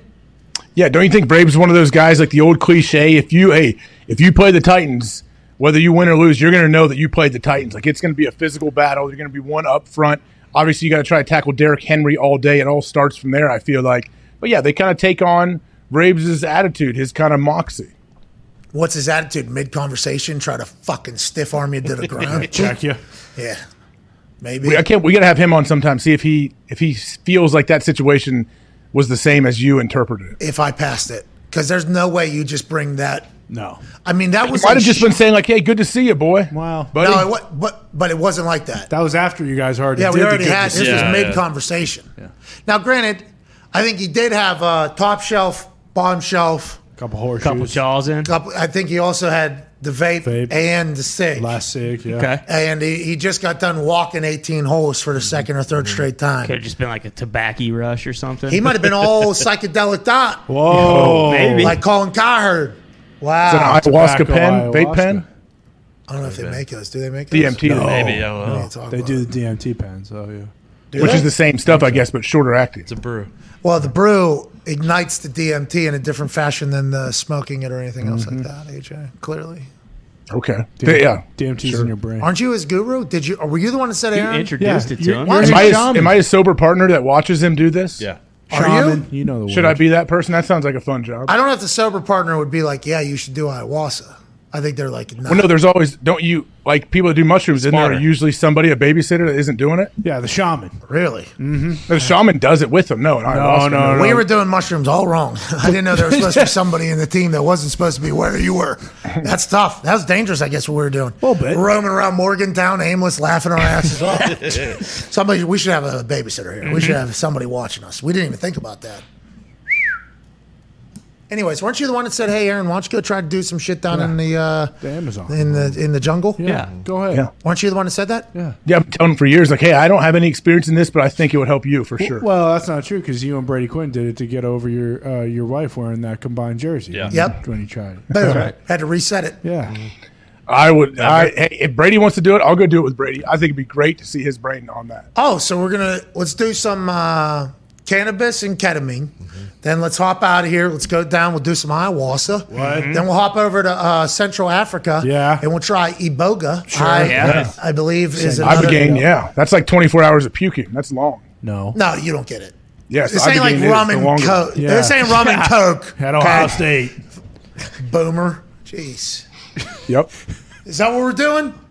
Yeah, let's do it all. You ready? What is that? Cannabis and ketamine. Is that a cocktail that's common? I don't know. I just to People clear, are taking ketamine from doctors I know to try to get over their depression or PTSD. I'm not 100 sure. I'm just reading. In my head, I just saw a bunch of blogs that reacted to Aaron Rodgers saying this, Mm-hmm. and then them just piecing together. I, I know nothing about said world other than the boomers. I mean, of course, been around boomers a couple times. Mm-hmm. Obviously, not doing it properly. Seems to be a little bit reckless. Jeez Louise. Let's continue our training camp camp. Uh, the Colts are going to be great.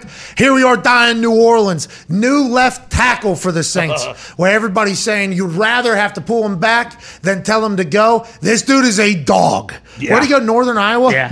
What's his name? Tre- Trevor Penning. Trevor, this dude is just trying to establish very early that every D lineman on this team is going to hate me through training camp. Every opponent is going to hate me. I will hit you late. I will set the tone. You punch me. I am not scared to come right back at you. I will eat your punches. This is a tone setter that you definitely want on your team, and nobody wants to be playing against. Training camp, it just so happens to be him versus his teammates. There it is, the finish. It's that's what bugs you when you when the guy like that is trying to finish you ten yards down the field when you're 15 yards away from the ball. That's what pisses people off, and that's what makes this guy an awesome lineman. This guy's going to make the team because of this type of shit. Yes. Oh, Look at that, all the way to the ground. Fuck off in 60. And if you're 60, there's there's not a whole lot you can do because he that was a great block by him. Like you can get up and be pissed, but it doesn't matter. Hey, he got you. Don't want to bury 60, but he's number 60. He seems to be very undersized, and he just got pancaked by a pissed off Northern Iowa guy.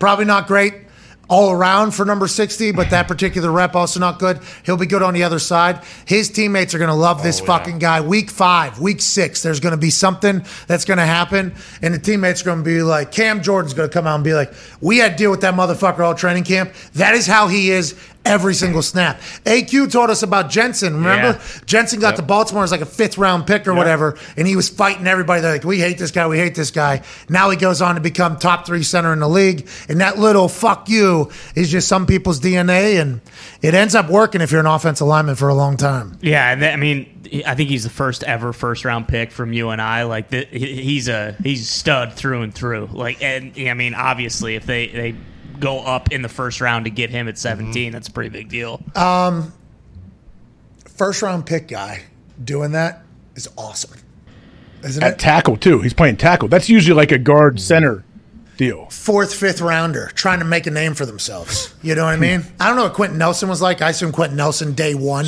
was just fucking picking people Yeah. up and bodying Yeah. them. But this guy, I like it. I love it. His teammates are talking so much shit on him right now, though. Hey, That defensive side of the ball is burying that motherfucker. This fucking asshole we got to keep around. But then it'll all.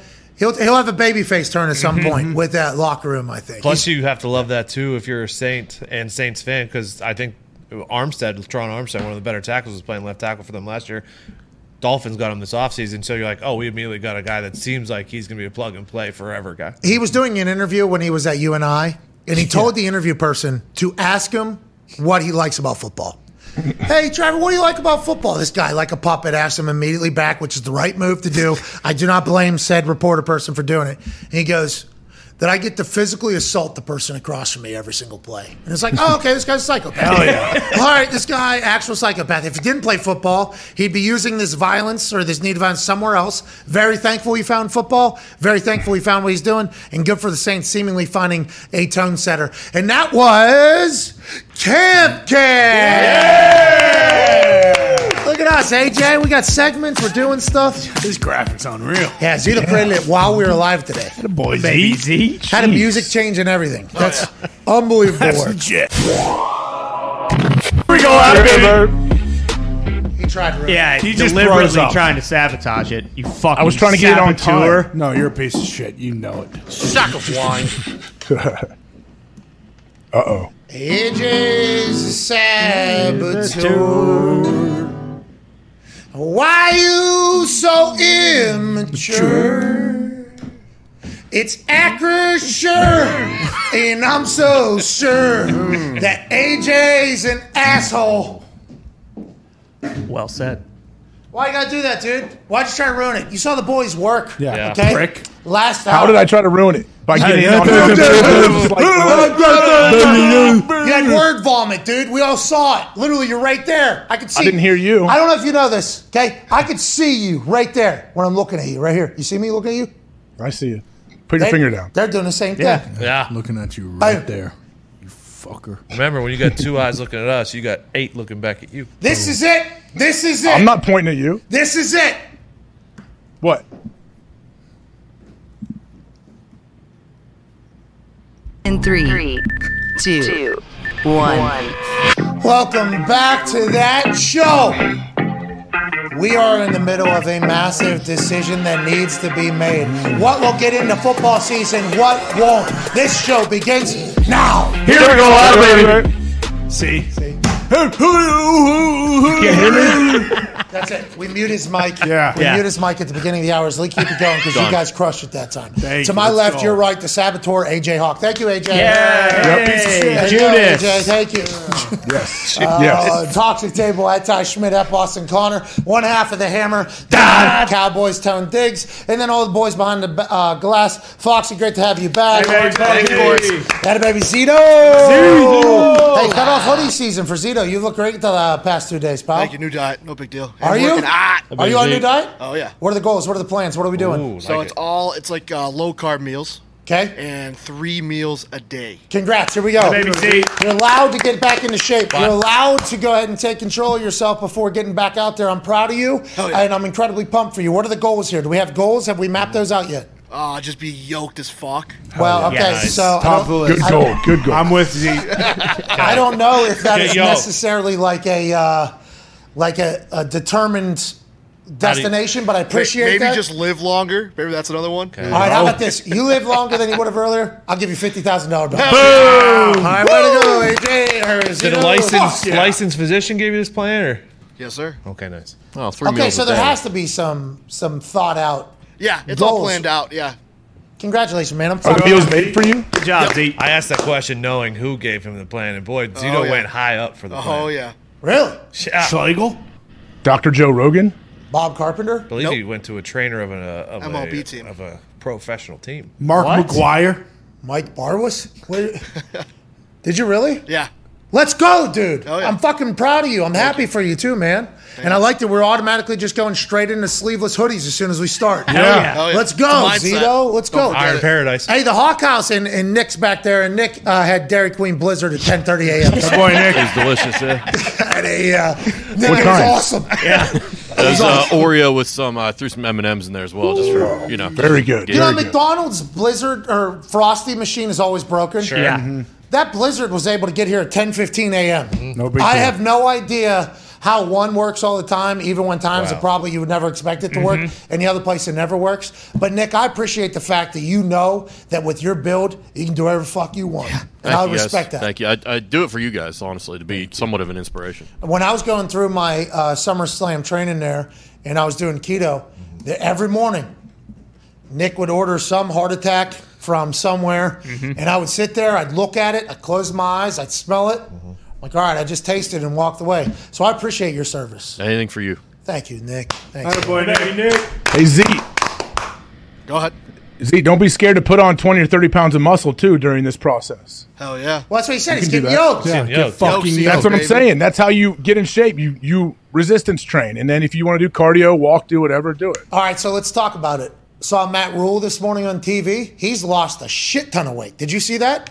I did not see it. No. He's lost a bunch of weight. He- I, it had to have been something he was focusing on this offseason, or maybe because these coaches get into these cycles where they sleep at the office, especially if there's a lot of pressure on them and they're not winning. They eat terribly. Yep. They drink more coffee to stay awake longer. They watch more film. They eat terribly again. Right. They get they, and whenever they can catch a 20 minute nap, they'll do that instead of doing something functional. I've seen coaches that have real problems with this gain like 35, 40 pounds during the season. I mean, that is a real thing. A lot of them. Yes, like very normal. That's like a very normal thing. And it's not good 35, 40 pounds. It's like the worst possible 30. No, they're, beers, they're killing themselves much quicker than the normal human. beers too. Mm-hmm. You know, beers and Right. booze and food Right. and It's no sleep. sleep. The sleep has got to be killing them quick. That's the problem, I think. So seeing Matt Rhule lose weight, like I was incredible. It's Yeah. not easy to do. Like losing weight is not easy to do. But he did not do any like bodybuilding. It seems like he was just dieting and cardioing. I think what AJ's saying to Zito is like, hey, let's let's use that hawk house too. Yeah. Is that right, AJ? Is that what I you're mean, look how big he is. Z- Zeke is already jacked. Like, can you imagine? Like, just I bet Zeke can bench 405 for 15 reps. I saw Shannon Sharpe doing that this morning on his Instagram. Did you see that? Not this morning, but I've seen uh, Shannon stuff. is That dude. I mean, you got to be kidding me. That his build, how strong he is, and what he looks like. Or, He's at like 425 right now. Bench. how old is he? Is he 50 something? Yes. Jeez, yeah. I'd like to. Hey, would you? Okay, Shannon. I want to see you go back to your high school reunion. I'm sure everybody looks like you, right? Could you imagine him walking into the high school reunion and then being like, Shannon looks exactly the same? Like, is he a student? Is, this kid, is he still in high school? He looks exa- yeah, what was it? 425, 405? 425, I thought. Jeez. Look at this. Reps. No spotter. For reps. Jesus. And he's chiseled too. Like Yeah. Still got it. Oh. This morning he was on another place. Yeah. What's that? Yeah. Him and, him and Skip were not in the studio today. And Skip posted something about how he was in his all black drip Bayless. Nobody can beat him. You know, MJ Forever photo Mm-hmm. that he posts. You know, whenever he needs to get jacked up for a big time day. They weren't in the studio today. What's that all about? I don't know, Shannon. I like that show. I enjoy that show. I enjoy Shannon Sharpe a lot. Well, Skip Skip's a huge workout guy, right? And he always Yeah. posting pictures Yeah. shirtless. He's yoked. I mean, what's Claudine? What's his wife's name? Ernestine. Ernestine. Ernestine. Close. Ernestine. She seems to be like a real G. Like though. Ernestine went to Skip's house. That's Ernest, Oh, okay. right? Yeah, Ernest, Ernest, Ernest goes se- to jail. Yeah, That's Jim Varney. May he rest in peace. Yeah. Oh, he's dead. We'll have a moment of silence Yes. for Ernest. Moment passed. Rest in peace, Jim. Let's go to the fence. Before we get Ian Rapoport on the show, let's go to TJ in Morgantown, West Virginia. TJ, the backyard brawl, officially a sellout in Pittsburgh to kick off this uh, college football season. West Virginia's going to go in there, do their thing. Right. Happy to have it back. TJ in Morgantown, what do you want to talk about, buddy? Absolutely, Pat. I'm looking forward to that game. I'm also here as a cheerleader, so I will be at that game Let's up in. Pittsburgh. Um, real quick, want to give a big Yeah. bear down to Zito, also from Chicago. AJ, hated you as a Packer, love you as a uh, as a fan of this show. Um, but my question to you, Pat, is with all of these new contracts that are coming out, you know, Mahomes signed that deal back in 2020, kind of reset the QB market. Um, what is it? You know, who do you think is going to be the next quarterback that is going to basically reset the market like that before? Um, you know, his deal is kind of like obsolete, sort of in terms of contracts. Great question, TJ. I don't think it's going to be Mitchell Trubisky. Good question. Uh, good answer, AJ. Uh, it's either Lamar, Herbert, or Burrow. You know, we don't know who and how it's going to go. We think one more year and then it'll be towards training camp when this deal will get done and it'll be a big one. Lamar, I'm excited to see how that ends up panning Yeah. out because he's given some clues, you know, that he is potentially in negotiation and looking to get a deal done. But then the Ravens publicly have said he didn't want to get a deal done. But now they're saying they're keeping business tight, which is some sometimes somebody tweeted, I don't even know if it was our next guest, said sometimes that's how business is done. It's mm. like, no, like behind closed doors is how business is done a lot of the time, actually. Uh, but joining us now is a man who'll probably have the answers to all that and more. Uh, senior NFL insider for the NFL itself and the network that the NFL owns, and the subscription service NFL Plus that the NFL owns, as right. marketed last night. Streaming games on your phone anywhere sounds like a brilliant idea. Yeah. Hey, they can bundle that into the Sunday ticket package too and sell that for even more money. The NFL is always cooking, just like this man is. Ladies and gentlemen, host of the weekly wrap up with Rap Sheet and Friends, us being friends, he being Rap Sheet. Ladies and gentlemen, Ian Rapoport. What's up, buddy? Oh, Oh, my no. God. Oh no. Wow, what do you mean, oh God? We're Oh, good. that was on us. That was on us. That was on us. We had you muted. We apologize. We couldn't hear a word you were saying. You looked Ah. great. You looked really smart. You're on your training camp tour, so you got some good sun, it looks like, but we couldn't hear a word you were saying. What did you say, pal? I said, what's up, guys? Hey, good to see you, man. How's the training camp tour Yeah. going? You getting tired? You sleeping on buses, hotels? What are you doing? Uh, I'm sleeping on planes and I'm sleeping a little bit in hotel rooms. I've been, uh, I've gotten up every morning to exercise, which is the only way you can keep sane and be a human doing this.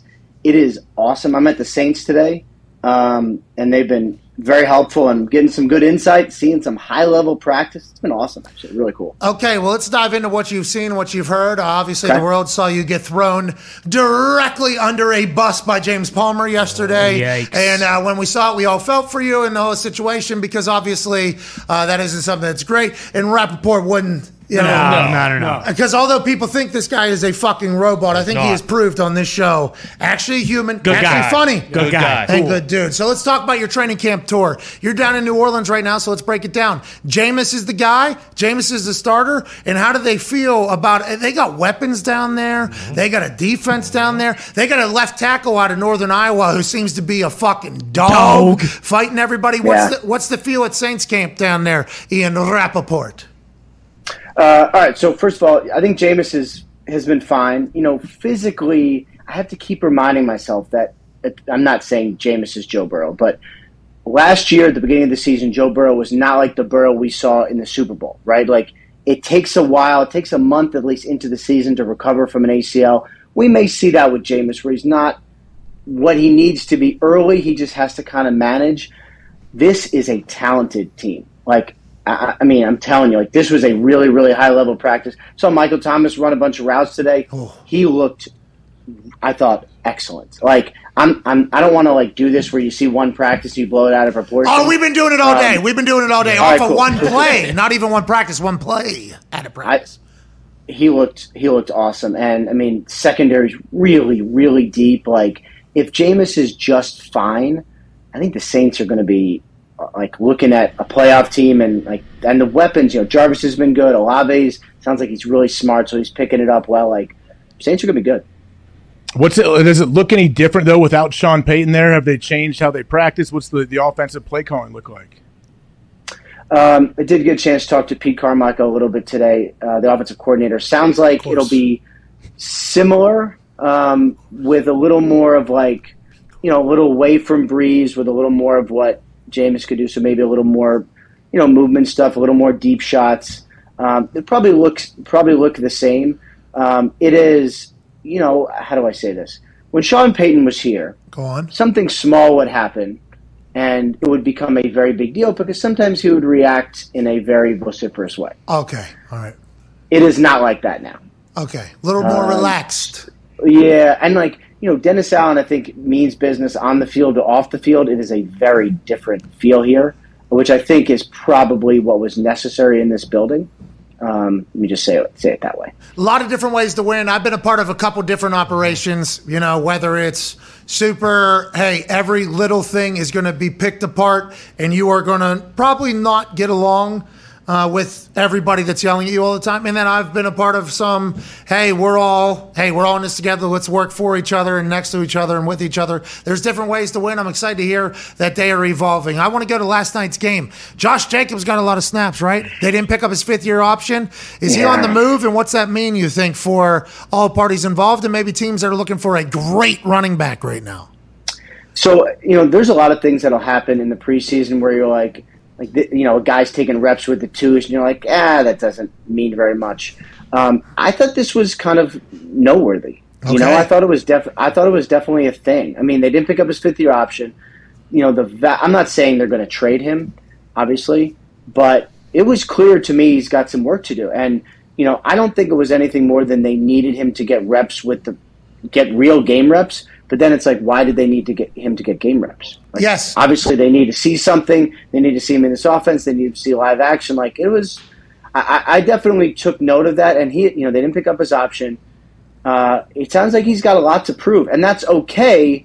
But was definitely not something where I'm like, ah, this doesn't mean anything. Like it meant something. Boston Connor pointed out the fact that Josh McDaniels' New England way, like New England way running back ways, it's going to be a stable, and we're not going to pick up the next contract. Somebody else can do that, and then we'll do it. Maybe that's what it is. Maybe Josh Jacobs and Josh McDaniels have a, a better relationship than it looks, and maybe we're just misreading a fucking Hall of Fame game that means nothing. Maybe. Who I mean, knows?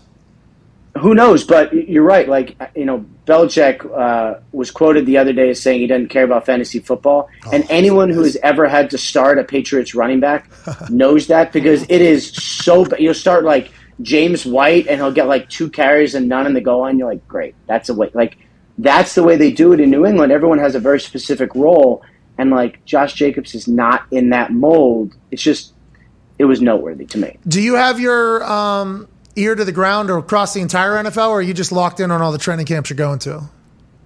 Um, I tried to keep it ear to the ground everywhere because Joe Flacco like, starting for the Jets. Joe Flacco dominant up there with New York, and is Robert Saleh like, hey, no quarterback that's Bones mom's friends is going to be my quarterback. Is Hmm. that what's happening, or is it just a Joe Flacco is the perfect backup for Zach Wilson in New York situation? You think? Yeah, I mean, I think Saleh was trying to make a point of how Flacco could still do it if he needs to. But the, look, everybody wants, everyone in that Jets building is invested in Zach being the guy. If he is the guy there, they're all going to be gainfully employed and winning for a very long time. It is the best case scenario for everyone is that Zach Wilson is the franchise starter. Um, but it was interesting last year when he was injured, and obviously, like I think it went a little bit too fast for him last year. Um, it sounds like he worked insanely hard, got in his own head a little bit, and um, it was just too fast for him. The fact that some other quarterbacks came in and thrived White. while he didn't. What was that guy's Like, name? remember Mike? Mike White. Mike. was I think it was Mike White. Blank White was the Mike White, right? White. Yeah. Yeah. Yeah, White Lightning. I saw him at the Colts game, you up close and personal. Slinging it. Roll cross body first play, dime. Then he got a Right? he- he- phantom injury to his forearm, I think. Mm-hmm. Couldn't feel the ball. And then after the game, he said, I finally got feeling back, but it was just too late or whatever. It's like, what? And then we never heard from Mike White again. He had a hell of a run. Oh yeah, 400 yards first start. Jets. My God. Beat the Bengals. Jets Yeah. never get talked about anywhere outside of New York, though, because they Beat the Bengals. That's right. Wow. yeah, Mike White was. I mean, that is wow. what, Ian? What, you surprised? You don't No, it's just I, I, it's, I like I I had sort of like putting that in a weird place in my brain where I sort of didn't remember that. That's crazy to think about. But it is Oh, the, the the Kenny point I'm making is like Right. Sometimes you got to eliminate Other stuff some memory front. so Yeah. better stuff comes in. Mm-hmm. That's what he said. Absolutely, absolutely the case. Um, but the it is a good sign that the offense can work, and like Yes. to see someone come in, just do the job of a quarterback, distribute as you need, go through the reads. It can work. They just got to get, they just got to get Zach. They just got to get Zach on the same page and doing it. I know there's optimism there, but you have to see it. That's I mean, you just have to see it. It was good to see other quarterbacks have success in that offense because it's like, hey, the offense can work. Yeah. Oh, uh, what was that LaFleur? That's a LaFleur Yeah. calling Yeah. plays over Yeah, there. Mi- that's a that's a Mike LaFleur, not a Matt LaFleur. Here we go. Yeah. Two LaFleurs calling plays, seeing how it goes. Maybe Zach Wilson's the guy. Maybe he's not. Maybe it's Footsteps. footsteps. You're an idiot. Go ahead, Tone. Uh, Ian, if I don't, you're gonna have to let me know if this is a story or not because it feels like it's building a little bit. Uh, McVay said Stafford's elbow is a tricky deal. It's abnormal for a quarterback, uh, more so things that MLB pitchers deal with, and they're learning more about it on the fly. Is that something that we should worry about? They He's should got worry about? Roethlisberger. What was that? That's the. Uh, That was he. Tennis that elbow. was- Tennis that elbow. was Tommy John. He's got Tommy Tommy, John. John. Is that what it is? This guy's played with a broken neck. Jesus. Yeah, it, it is again similar to the Josh Jacobs thing. Like this is not nothing. Um, you know, it's a quarterback. Oh. It is an arm. Oh. It is- I mean, look, it's it's you know Not nothing. Super Bowl champion who is not throwing. There's going to be several practices where he's not going to throw. Uh, it was described to me as thrower's elbow, which is basically a pitcher injury where you have a tendon issue in your elbow, and you have to kind of manage it. He had a little. called a thrower's elbow. No, he's ever called. No, that's Is this in people your are gonna yup? How long has this been going on, Ian? Tennis elbow. No, hold on. I think people are going to start calling this now thrower's elbow. Yeah. Oh, so you're setting this? You're naming the. No, I'm not naming it. I'm just saying. Listen, if you guys don't start calling it thrower's elbow, then we don't love each other like I thought we did. So what happened? You just made this up? This is tennis elbow? You're No, trying to I didn't- talk tennis? Called Rapoport elbow. Give you credit. Rap Oh, the rap sheet elbow, the sheet. Wait, bow. like kind of like Tommy John surgery, where you know you Yep. name Which it after. is that what it pitch, is? You know. Is that what it is? Is that No, what he's going? it's No, not. it's not Tommy John. It's not tennis elbow. It's something different. Uh, I don't. I don't know if it's something different from tennis elbow. All I know is it was described as like a bad tendonitis, basically a tendon issue in his elbow. That you know he got a PRP deal in the offseason. It's not quite where he needs to be. I think they're going to manage it and be okay. But anytime your quarterback is not throwing, it is important and something worth watching. We did a quick Google check. I guess it is a little bit different than tennis elbow. Can't wait to hear what it is, and hope Stafford's able to continue to play. Just signed his base, uh, biggest extension. It's the most popular he's ever been, the most success he's ever had, and him and Cooper Kupp appear to be on the same damn page. That's a massive blow if that's uh, if he's out for any am- amount of time for real. Go ahead, AJ. Ian, what about the New York Giants? I'm seeing a lot of clips come out of their one-on-ones. What with Thibodeaux or Thibodeaux and their Evan Neal? They, they're making a big deal out of their one-on-ones. What's that battle been like? Uh, I think it's I think it's really cool, and you know the whole the only thing you, the Giants want not out of this really is well, this actually might be nothing, but the other stuff was definitely something. Uh, it's like all anyone wants to know: is it a thing or is it not a thing? Um, I just think the main thing for the Giants is you know they're- they got some questions. They got the Daniel Jones question. They got how good is Saquon going to be? How effective is it? They got some of that stuff.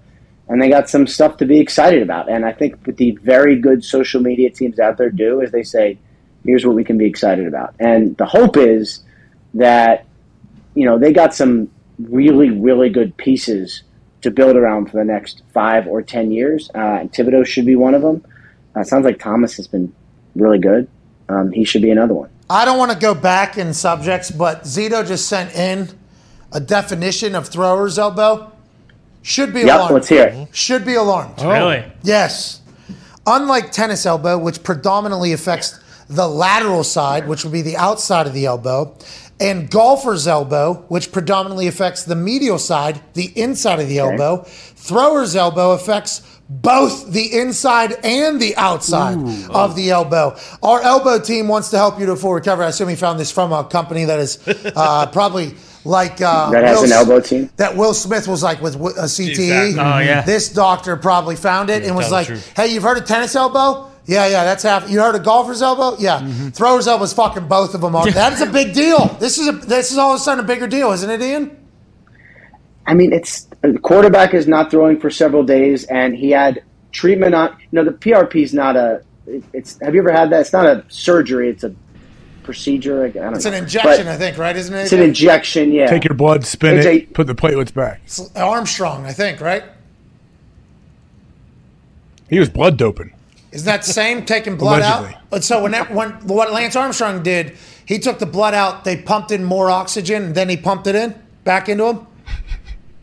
Seriously, this is a real question. Isn't that what? Yeah, I think that's what happened. And then the PRP, I think they take it out and then they filter it maybe, and then they put it back in, right?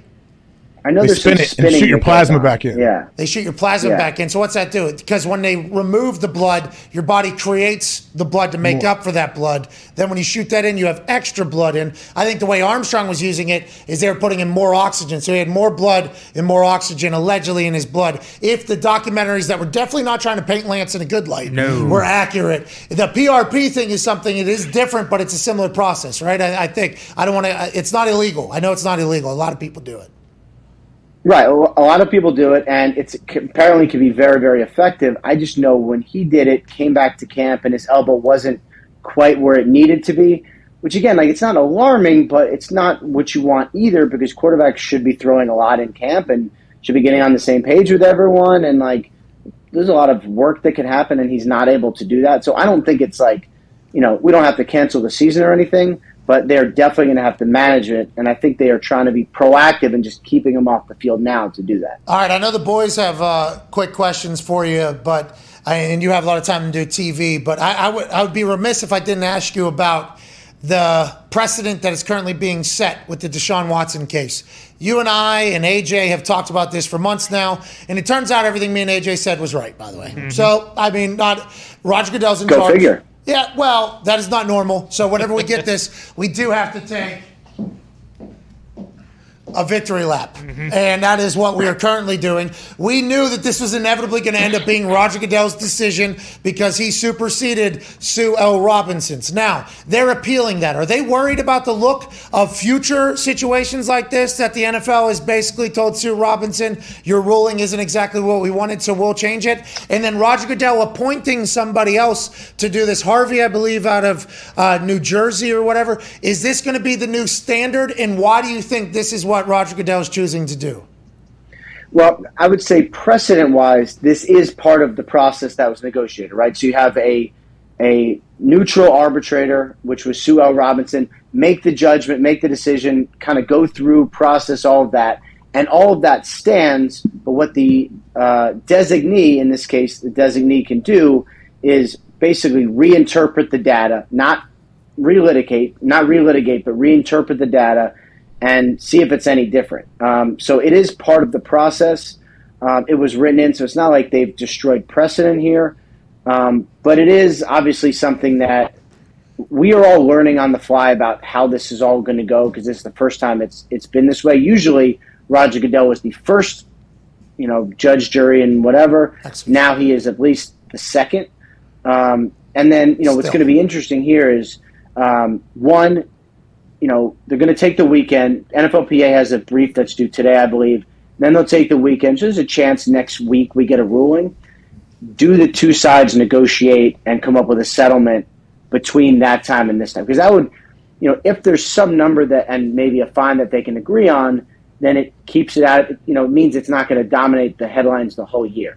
If there is a ruling that Deshaun Watson, the PA, does not like, then they're likely going to federal court, which means months, And a- months and months of discussion. And I think, I don't know if it was Florio or somebody with a law background, basically said him being able to play like Tom Brady was whenever they were up in appeals and everything isn't just like a matter of fact. Like, just if he Yeah. sues, it doesn't mean like he's definitely going to get to play if it's held up in appeals court week seven after this thing if he decides to sue. They said there's a lot of other shit that has to take place. What's most likely, you think, Ian? And I, yeah, I know you can't deal with this because you are journalists and you are an insider and everything.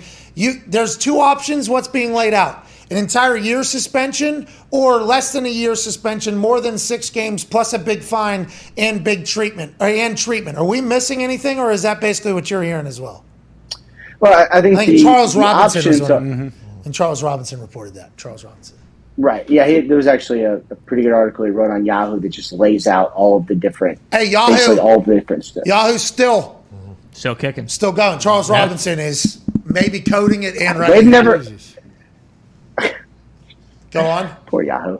Um, anyway, no, so no, good the- for the- Yahoo. This is good for Yahoo. I don't, I don't think it's poor Yahoo. A lot of people did poor Yahoo years ago. Mm-hmm. Moment of silence. It's like, no, no, no, no, no, no. Yahoo's still going, and Charles is still killing it. Still, Wild. Still Yeah. absolutely killing it. Whenever, whenever they wanted me to use the Yahoo search engine, I'm like, come on, guys.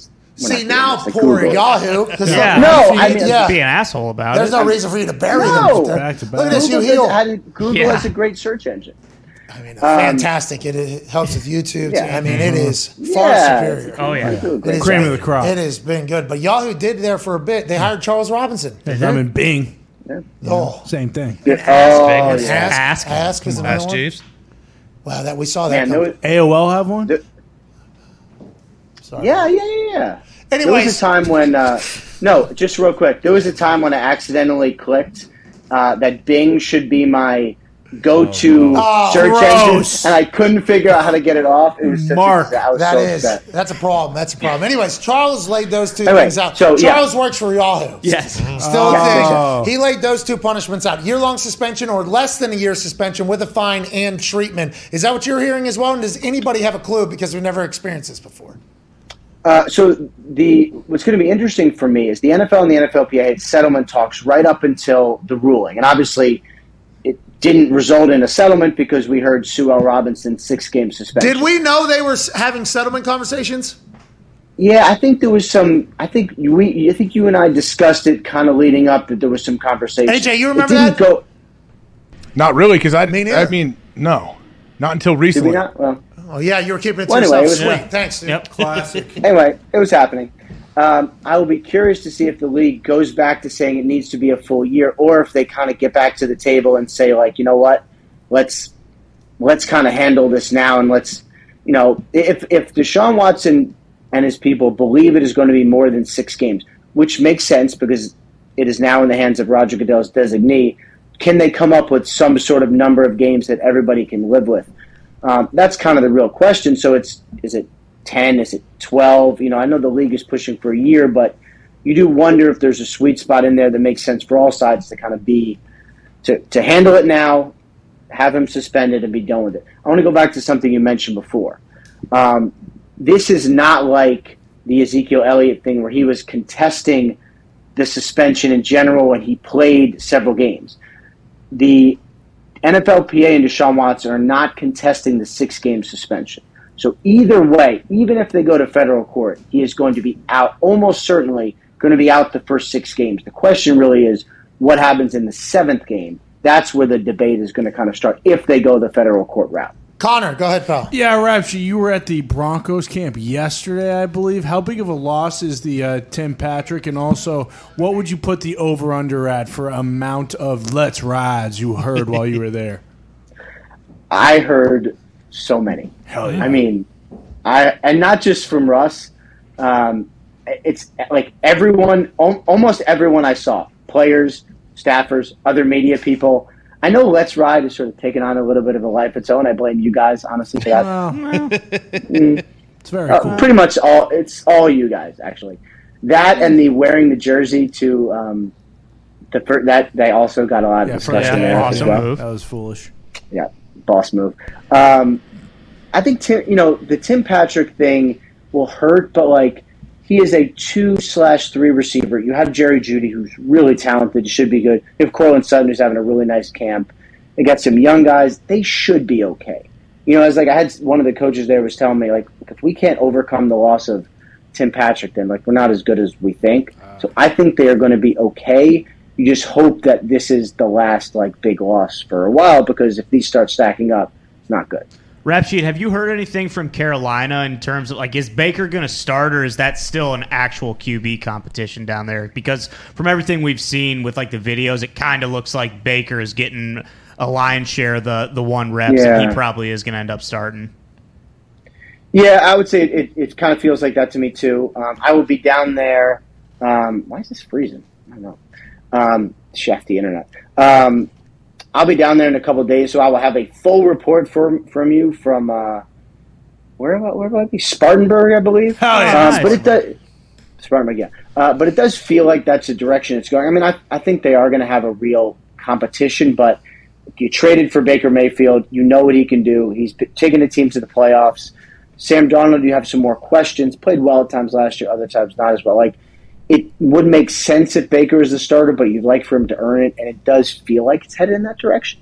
Um, but I look forward to getting there and kind of seeing from the ground and getting a getting a feel for kind of what's going on in Carolina and how unbelievably hot it's going to be in Spartanburg. Make sure you check on Corral too. I'm hearing he might be a starter. Okay, Ian? Hmm. I will I will check on Corral. All right, Pat had to uh, go to SmackDown. He he sent his his his best to you. Safe travels to you, Ian. Thank you so much for coming on the show. Wait, he didn't stay around for the goodbye? He got a. He, do you want to No. miss his flight? Yeah, come on. Gotta got a get flight outta rap here. Sheet. Wow. All right. No, this is. I- I'm okay. I- I'm fine. I'm fine. You'll be all right. No, it Next week, seems like you Sheet. hate us, Ian. Is what it seems huh. like. I love you. Hey, hey, hey! By the way, I'm going to be in uh, Pittsburgh, Pittsburgh, in a couple days. I know. Make Make sure sure- to yeah, make have sure- a good update for you guys. Thank you. Give me all Thank the you, uh, inside tidbits on that too. Thank Yeah, you. I got you. I won't tell Pat. I'll tell you. Safe travels, Ian. Say Thank hi you. to Muse. Thank Take you, care, Rap. Welcome back to the Pat McAfee Show. Pat has taken off going to South Carolina, somewhere down there for SmackDown tonight, right, baby. live at 8 p.m. on Fox. I'm here, AJ Hawk, sitting in for Pat the rest of the time. The boys are all still back in Indianapolis. Everyone, you guys still back there? Hey, buddy. No. Oh, there you go. Diggs, I know Conman is not there. We can mute his mic if we need to. Diggs, I know we have a giveaway to start up. I want you to let the people know what we're giving away. All right, this week because it is Friday, we are doing a giveaway. Hell- hell yeah. Hell yeah! The hashtag is hashtag PMS football is back. Yes. Hashtag PMS F O O T B A L L I S B A C K. Hashtag football is back. Make sure you put your cash. Oh, yeah. Hashtag PMS football is back. I said that, right? Oh, yeah, you did. Hashtag PMS football is back. Uh, make sure you put your cash tag in the tweet. Mm-hmm. Uh, this week for hashtag PMS football is back. Uh, we want you to tell us who you're most excited about in training camp. Who's got you? Who's got who? The beat reporters got you excited who's about? piqued your interest? Like, about like it, for the? Steelers, George Pickens, dog. Okay, Dog. For Packers, Romeo, dogs. Romeo, dogs, Dog. dog. Mhm, For Patri- Patriots, Cole Strange, dog. dog. Okay, so hashtag PMS football is back. Make sure your the cash tag is pick? in. What? What? He is a first Yeah, round pick. he is the. How's he doing? one. I'm asking about him for real, though, Con. I know there was a lot of, like, people were felt multiple different ways about him. Is he doing all right? Ten winners, five hundred dollars. Hell yeah. Uh, I mean, yeah, he's doing fine. You know, uh, new scheme for the offense, so it's a learning period. What's Tommy for Curran saying about him? I don't care what Tommy Curran is saying about it, okay? But I don't. Uh, there's a lot of mixed What is reports. he not doing? Well, The second, uh, no, I don't know how he's doing. To be completely honest with you, there's some good things, some bad things. A lot of Belichick coaching him up on the side. That's good. Um, but Tyquan Thornton, the second round pick from Baylor, actually has had a couple good days of practice this week, so we're excited about him too. Oh, are we? We're, we're pretty excited about it, huh, Con? Yeah, he's got burners, you know, fastest receiver at the combine. And as we know, whoever the fastest receiver at the combine usually is a stud. John Ross, duh. Yeah. Uh, but no, I mean, I'm just excited about Mac Jones, baby. Football's back. Who cares what's going on in camp? You know, we'll see Yeah, what I guess. Mac Jones, eh, but Mac Jones though in New England is an absolute superstar. Yeah, Mac I mean, Jones. Mac you know. Jones is the guy in New England. that's Philly. That's actually Philly's. yeah, quarterback. that's what Philly says about him all the time. But no, yeah, Mac's looking great. It's his team now. It's a much different vibe, and he was there all off season, which you'll love to hear about. And he's the one that kind of knows the offense. But the real thing is like they're not even at the p- point now where they can even like check plays at the line, which is kind of a problem. Honestly, everything coming out of camp is kind of worrying me more so more, more so than getting me pumped. But you know, there's still plenty of time left, and you know, Is Patricia calling the plays? Patricia is definitely the OC, is what everyone's saying right now. Yeah. So that so is it? Well, well, you never know with the Patriots. I wonder if he's going to be the one radioed into Mac's helmet. Is he right now? Yeah, right now he's the one with the walkie-talkie. Um, so he's That's a one- huge adjustment. Like a huge adjustment Yeah. for the team for Mac Jones. Like McDaniel's this guy who was an unbelievable play caller, offensive play caller for years and years, and now not saying Patricia isn't. We don't. We just don't know. He hasn't done it, and now all of a sudden he's the voice in Mac's ear, and the offense has to feel and look a little bit different. I would imagine. Yeah, it definitely looks a lot different. The big thing is that Mac was there all offseason and he knows the offense basically better than everybody else. The worry is like when he gets up to the line and checks a player, are these fucking guys going to know what it, what they're checking to? Like that's the worry because I feel like if Mac knows it as good as anybody and his whole thing is that he's super smart and you know he can read defenses very well. Like if he gets a play and then he changes at the line, like I think that is probably where our best chance comes from. That's why it's just all on Mac. Yeah, I mean that doesn't happen, does Yeah. it? Like we're a guy who is known f- to be like a defensive coach and has been primarily on the defensive side his whole career. All of a sudden, is just like, hey, you're calling plays now. You're ROC. Like that really does put a shitload on Mac Jones' shoulders. Yeah, it does. And I, I read something where Cliff was just talking about out in Arizona. Wasn't he trying to have Kyler radio in plays during one of their scrimmages or practices? Oh yeah, he said uh, sometime I, I don't. It's not the direct quote, but it's along the lines of like he'll call a play in, Kyler will like roll his eyes, and Yeah. then Cliff essentially is like, "All right, motherfucker, you think it's so easy?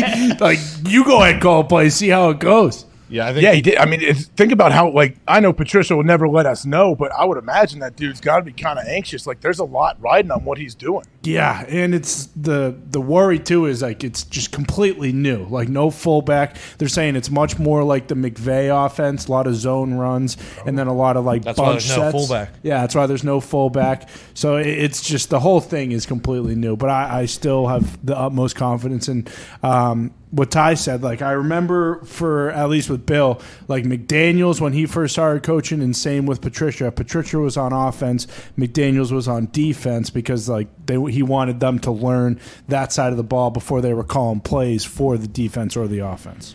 If that makes it makes sense. sense. Like, so Pistol, my dad grew up coaching my brother. He was like the OC for my brother. My brother played quarterback as a, just when you're playing like before you get to school, like middle school ball in seventh grade. Yeah. And then my sixth grade year, when my brother was in middle school, Pistol came down and he was our defensive coordinator. And he would try to say, "Well, I already know what's really tough for me to go against when I'm calling plays offensively. So this is just natural to do this defensively." Yeah, exactly. And it's a little different level though. We're talking. We're not talking sixth grade Wee Oaks football. here. So wait, what happened with Kyler? Like Cliff would call a play and Kyler would be like, "No, PA slot wheel. I like that that play better." I don't know if he was giving him alternates. I think he'd shake his head like when he would hear a play coming in that he didn't like. He'd start shaking his head. Yeah, exactly. Uh, yeah, that that's what happened. And then apparently he was he made Kyler call plays. He Cliff said, "Okay, one. big dog, you do it." Yeah. And Yeah. Kyler was just calling Not as like- easy as it looks. Kyler was just calling like the bomb the entire time. Yeah. You think? Well, you know what? Honestly, Flood, kids right? growing up playing Madden, they probably do feel like they can call plays a lot better than most people. Yeah, four verts out of the shotgun. yep, trips right, four verts. Then scramble around with Kyler all day long on Madden, and then hit a deep ball for seventy yards, maybe. I would Uh, imagine. Yeah, basically. I, I, Hey, I mean, I want to bop around the league, Con. I don't want to Okay. cut you off. I want to No, bop no. around the league to just to go to Zeke though. I want to know how Chicago's doing. Like, what are people? Zeke, I know you have boots on the ground there. What are they Oh, saying? yeah. Are they actually excited? Uh, as of right now, we don't know where our old lineman's at, what position What they're playing yet. They're trying to figure him out where to put him in. Yeah, they don't have like a definitive five up front. So that's Okay, a well, that's good. But, uh, but This is other the time though, you Justin figure that out, Fields, right? Justin Fields looks amazing. Darnell He Mooney does. is catching the ball. Cole Kmet is catching the ball. It's all that matters. They gonna win any games? I don't. Tough schedule this year. and everyone in the division's getting better too. Oh yeah, I'm gonna say more than nine wins. Nine. There you go. I like that, Z. Whoa, bet that. Okay. Nick Moraldo, what about the Steelers? I'm going to go to you for Steelers. I know we get Diggs Steelers take a lot. Are you feeling optimistic? I don't know if you're optimistic about much, but are you about the Steelers this year? Uh, I think maybe more optimistic than most. I don't think my take differs that much from Tone Diggs on the Steelers, though. Like you know, the defense is going to be good if they play to their capacity and their level of expectedness. Uh, it's the quarterback and the offensive line; those are the question marks. They have playmakers. They're young, but they have a lot of playmakers and at the skill positions. It's a matter of can they get consistent QB play from either Mitch or Pickett, and when are they going to cut Mason Rudolph? I mean, Mason isn't he getting some reps with the ones? every once in Flashes a of while? brilliance, they're saying. Mitch- Yeah. He went 22 or 22. Uh, That's a, that was a fake tweet. you perfect, son of and a then he bitch. broke That's a fake tweet. Uh, Mitch has apparently got like ninety five percent of the reps with the ones, um, and then How's Pickett doing? So he wasn't doing great when it was uh, the first week when they weren't in pads or whatever. Apparently, this week once the pads went on, uh, he's getting much better, and he had the best quarterback, best practice yesterday of all the quarterbacks. So it's a good sign. I think he's getting better every single day. I was going to ask you like, how long do you think it takes a rookie por- quarterback like to f- get their feet wet? Like you want to see them making improvement by when? Man, I mean, in to even like, yeah, you want to see him getting better in camp. I don't know what that exactly looks like because every player out there the first year, like, there's so much on their plate. Like, all the installs you get, and I just know, like, from experience, even ten years in, you still like want to make sure you know exactly what you're doing. So they install it all day long. You walk through, you do all this, you go out there, you run it in that practice, which it's much different. You put pads on, you're tired. If you tack onto the ground in any of the periods, like you got to remember what you're doing in that moment. But then they they're going to install okay, maybe three, two new coverages and four new blitzes that you have to add to the rest of the playbook the next day, and you just do that over and over again. Mm-hmm. You have to keep, you got to remember all those plays when in a game for your game plan. You always pare the game plan down, and you know going into the game, hey, these these calls are on the sheet, and these calls they're not on the sheet if you're not sure about certain things. So it's a lot on him. I don't know, like. I guess it's the preseason goes, you're playing preseason games. You want him to look comfortable, like he's in command of the offense, and then it's got to take time, though, man. I don't know. Like it's so hard to step in day one as a quarterback and look good. Well, you need like live reps, right? Like that's what Kittle was talking about with Lance. Like mm-hmm. until he actually gets reps, like it'll be hard. you be need real to reps tell. too. Yeah, you were saying Kenny. I understand Kenny doing better once the pads come on because it's true. Quarterbacks get pissed. Everyone gets pissed. You don't honor the run if you don't Oh. have pads on. A lot of times the backers, safeties, they don't care. They're just hanging out. You're not going to take the two steps up or whatever. And when you're trying to sneak somebody behind them, so that's why another reason I think quarterbacks can start to look a little better as you get pads on and as the defense. You know, we got to wear pads and you're chasing down. If you're making tackles, you get tired, man. And a lot of times that's when you can take advantage of those defenders. Uh, I wanted to ask you because Telesco said it yesterday about Bosa, and then I saw reports about T.J. Watt uh, out of camp too that Why? they are just so good right now that they're they're ruining every practice. Has that ever happened? That you've ever been in a practice where that's happened? I mean, I've watched Charles Woodson kind of ruin practices just because he gets so many picks or PBUs and he's calling out what the route combination is going to be, stuff like that. But uh, yeah, an edge rusher who's playing at a very, very high level, they can wreck a practice. Like, oh, Geno Atkins. I used to watch Geno wreck Yeah. practice in Cincinnati where Geno would be playing like three technique or shade, whatever he's playing on the D line. And if we try to run the ball, like they try to run the ball away from him, didn't matter. Geno's four yards in the backfield making the tackle. And if they run at him, good luck. He's blowing everything up. So, like, you'd have to take him out of the drill or just not run running plays because Geno's going to stop everything. for the Steelers though, and you can probably speak to this with Rodgers. Like, doesn't it help these quarterbacks to go up against like the Steelers defense? Like when you guys were practicing against Brett or Aaron, like wouldn't it help you once you got to the regular season because you were going up against these studs th- for the entire training camp? Yes, and think about if you're an offensive lineman for the Steelers and you got Heyward staring at you with that giant head and he's so so damn strong, just controlling the whole offensive line with one paw. It feels like that guy can do so. It's huge because then you get in the game, like, oh, okay, this is supposed to be crazy, and oh, these guys are all freaks, but these guys that I'm playing now aren't as a bigger freak as the guys I've been practicing against for four weeks. So yeah, it's huge. AJ, I want to do the the giveaway one more time before uh, we get out of here. It's hashtag PMS football is back. Make Oh, sure you put your hashtag in the tweet. Uh, Ten winners will get five hundred dollars. Uh, let us know who on your team, who in training camp, is getting you most excited about football being back. Yeah, AJ, who's getting you excited, Yeah. dude? Yeah. I know Fred. Green Bay aside from- Packers. What do you mean? well, I mean, Ooh. you were pretty pumped when you saw Fred Warner running around chasing True. Trey Lance. Fred Warner is an absolute monster, and how he put his foot in the ground, got. I love it. I love everything that the, the guys can run. Like everyone runs a four three. I feel like. What about Bobby Spillane? Ooh, I mean, he I mean that dude. He is running downhill, and he will fill the gap for sure. Hey, I saw Jordy was at practice yesterday. How come you didn't go with him? I did see Jordy there. That was good to see him there, wasn't it? Yeah, it was Yeah. awesome. Him, Raj, kind of embracing, and then also they said, you know, hey, guess what? Romeo Doubs is wearing eighty-seven, and him and Jordy are talking together. Oh. So, you know, you got Jordy told him to take it off. Probably that's what you did when they gave that other kid who on the Packers who was wearing fifty. You're like, get that fucking jersey off of him. Yeah. It says Hawk on the back. Now no one wears it, right? Yeah, Yeah. No, retired. no, there's people wear it. No, no, they don't let No, anyone it's- do it because uh, you scared that guy so bad one time. It Yeah. ruined his entire game. That's completely false. Well, I don't think so. Con, I don't want to. I, I man, I'm curious about the Patriots. I'm a fan of Mac Oh, yeah. Jones. I absolutely am. I love how he's a superstar. The guy trots on the field. The place goes absolutely nuts. Mm-hmm. He was stepped into a tough situation, replacing Tom Brady. He's doing awesome so far, but I don't know, man. Like they gotta, they gotta make a run in the playoffs, don't they, for people to take him serious? Yeah, it's very hard when like the Super Bowl favorite is the Bills and like Josh Allen's there and everyone's talking about them, and then even below that, like everyone's really talking about the Dolphins not as much as the Patriots. Whenever the Patriots come up, the only conversation is Matt Patricia's calling offensive plays. So how the hell is this going to work? But like even with Miami, even with uh, the Bills. And the Patriots, all three of those teams have new offensive play callers. So I feel like a lot of that's gonna there's gonna be a lot of growth for all three of those teams. But I mean, I feel good about it. It's the Patriots. It's Bill Belichick. You don't think that Mac Jones is, or at least you don't hope that Mac Jones is to take a step back. A new offense, like it's to be probably a couple weeks before it feels like they actually have their like footing underneath them. But I mean, I feel good about it. I think they can make the playoffs. But if the AFC West sends three teams, and then you know you got including their division winner. That's only one other wild card spot. So you're assuming only one from the AFC North. That's hard to imagine. And then you're assuming that the Patriots can be better than the Dolphins when they made way more like signings and improvement. It seems like on the offensive side of the ball than the Patriots did. Well, and every time I check in on the Dolphins, I see Tua completing deep balls. Yeah. seems like to Tyreek Hill or somebody else, right? Yeah. Yeah.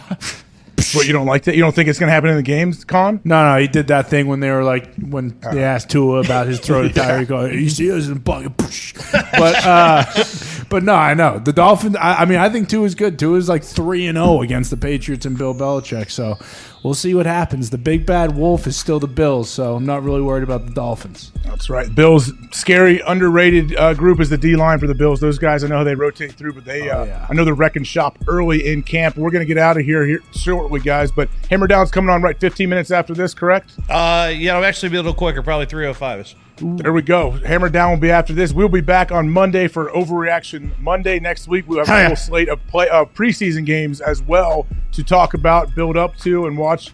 Football is coming. We are here. We will see you on Monday.